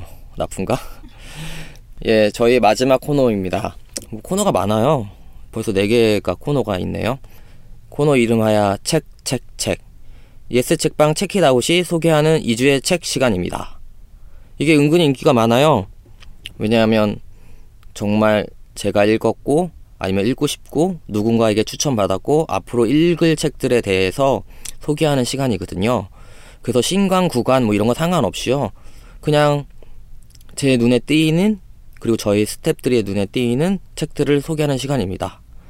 기대해 주시고요. 여기에 선정된 책들은 선정이라고 하면 좀 너무 거창하네요. 소개한 책들은 어느 정도 우리 스탭들 적어도 4명 정도가 보장하는 책들입니다. 어, 오늘 소개할 책은 지적 자본론 완벽한 날들 모던 팝 스토리입니다. 사실 요즘에 일본에서 일본 놀러 가시는 분들 중에서 가장 많이 하는 게 카페 투어하고 서점 투어예요. 왜냐하면 이 서점 투어를 거의 시작한 게 츠타야라는 서점이 있어요. 다이칸야마에 있는 츠타야 서점인데 사실 치타야는 1983년 최근에 생긴 게 아니고요. 꽤 오래전에 생긴 서점이에요. 서점이라기보다는 서점과 그 다음에 DVD와 앨범을 렌탈해주는 샵으로 시작했어요. 그동안 83년부터 지금까지 진짜 전국에 있는 모든 1500개 점포에서 회원들을 가입을 시킨 거예요. 6천만 명의 회원이래요. 와, 6천만 명이면 우리나라 국민보다 많은 거 아시죠? 뭐 회원 보유가 무슨 의미인지 모르시는 분들도 있겠는데요. 한마디로 6천만 명의 취향이라든가 나이와 직업을 알 수 있는 그런 개인 정보들을 이 치타야가 가지고 있다는 거예요.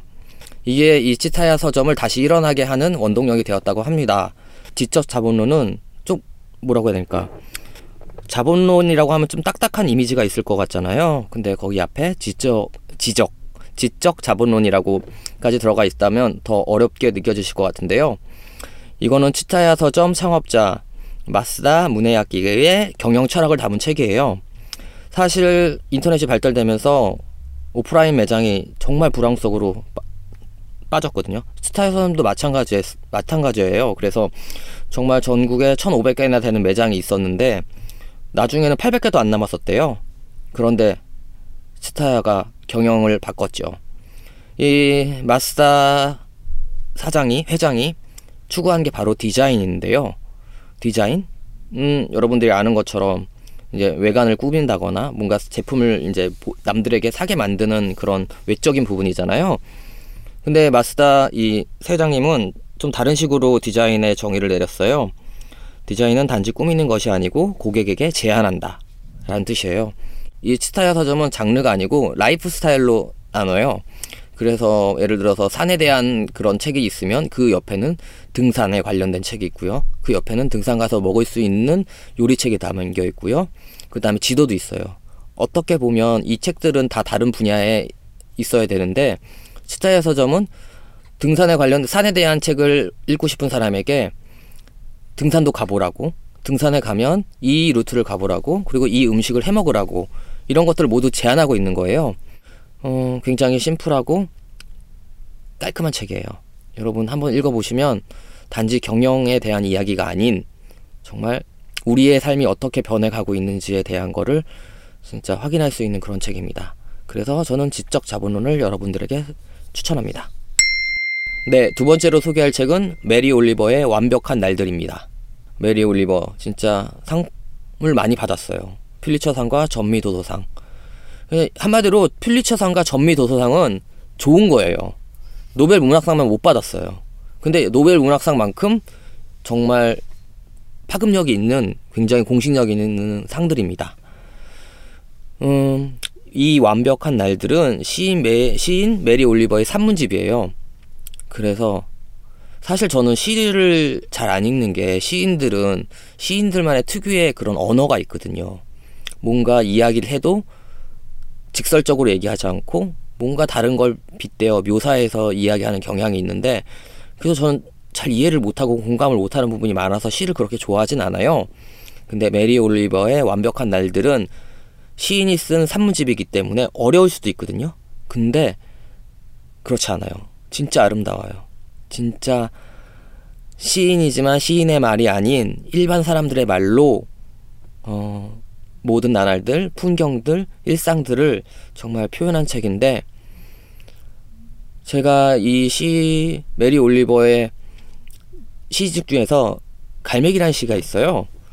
우리나라에는 사실 이렇게 전문이 바, 번역된 적은 없고요.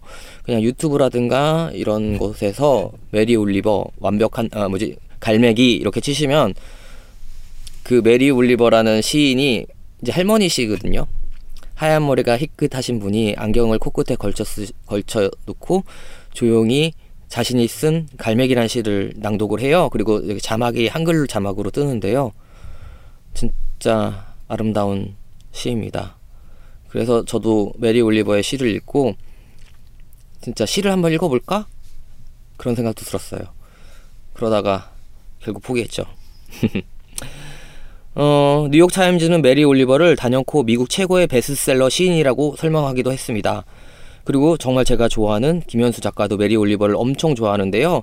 그래서 이 완벽한 날들에 대해 서평을 쓰셨어요. 추천사를 쓰셨는데 정말 다른 사람들에게 소개하고 싶지 않은 작가로 메리 올리버를 뽑았습니다. 저도 사실 책 뽑아달라고 하면 메리 올리버 책 너무 좋아하는데 안 뽑거든요. 왜냐면 저만 읽고 싶은 거. 좀 이기적이지만 그렇습니다. 메리 올리버의 완벽한 날도 정말 읽으시면 좋을 것 같고요. 그리고 얼마나 메리 올리버의 시 말 중에 여러분들이 모든 책을 좀 좋아하시는 분들이라면 알고 있는 문구가 있어요. 시구가. 김연수 작가 책 제목이기도 하죠. 당신이 누구든, 아, 내가 누구든, 얼마나 외롭든. 이게 메리 올리버의 시 그 갈매기에 나오는 한 문장이거든요. 김연수 작가가 인터뷰에서 이 시를 너무 좋아해서 거기서 제목을 따왔다고도 합니다. 이 정도로 이야기하면 얼마나 대단한 책인지 아시겠죠? 정말 소개해드리기 쉽지 않은 시인의 책인데 추천해드립니다. 이렇게 추운 날 읽으시면 몸은 추워도 마음은 따뜻할 것 같아요. 좀 표현이 좀 구리지만 진짜 실제로 그렇습니다. 네, 세 번째로 소개할 책은 모던 팝 스토리입니다. 사실 이 책 별로 소개하고 싶지 않거든요. 책은 굉장히 좋은 책이에요. 그러니까 50년 동안에 있었던 팝에 대한 역사, 그 다음에 깊은 속내를 한 권의 책으로 들여다볼 수 있는 책이거든요. 그래서 음악 좋아하시는 분들, 그리고 뭔가 음악에 대해서 더 알고 싶은 분들은 이 책을 사서 읽으시면 여태까지 나와 있는 팝 음악 역사 history 책 중에서 가장 정리가 잘 되어 있고요. 그 다음에 가장 정확하고요. 재밌어요. 근데 제가 왜 이 책을 별로 안 좋아하냐면 안 좋아하는 건 아니고요. 저도 좋아합니다. 근데 저랑 굉장히 친한 배철 퀴스의 음악 캠프의 음악 작가 배순탁 작가가 이 책을 번역했거든요. 항상 맨날 저만 보면 자랑을 해요. 너같이 감성만 있는 책 말고 모던 팝 스토리 같은 890페이지짜리 책을 번역하란 말이야 라면서 저를 항상 구박하면서 무시를 합니다. 그렇기 때문에 저는 모던 팝 스토리를 샀지만 읽었 사고 읽었지만 배순탁 작가에게는 사지도 않았고 살 것 같지도 않고 읽을 것 같지 않다고 좀 자존심을 부렸죠.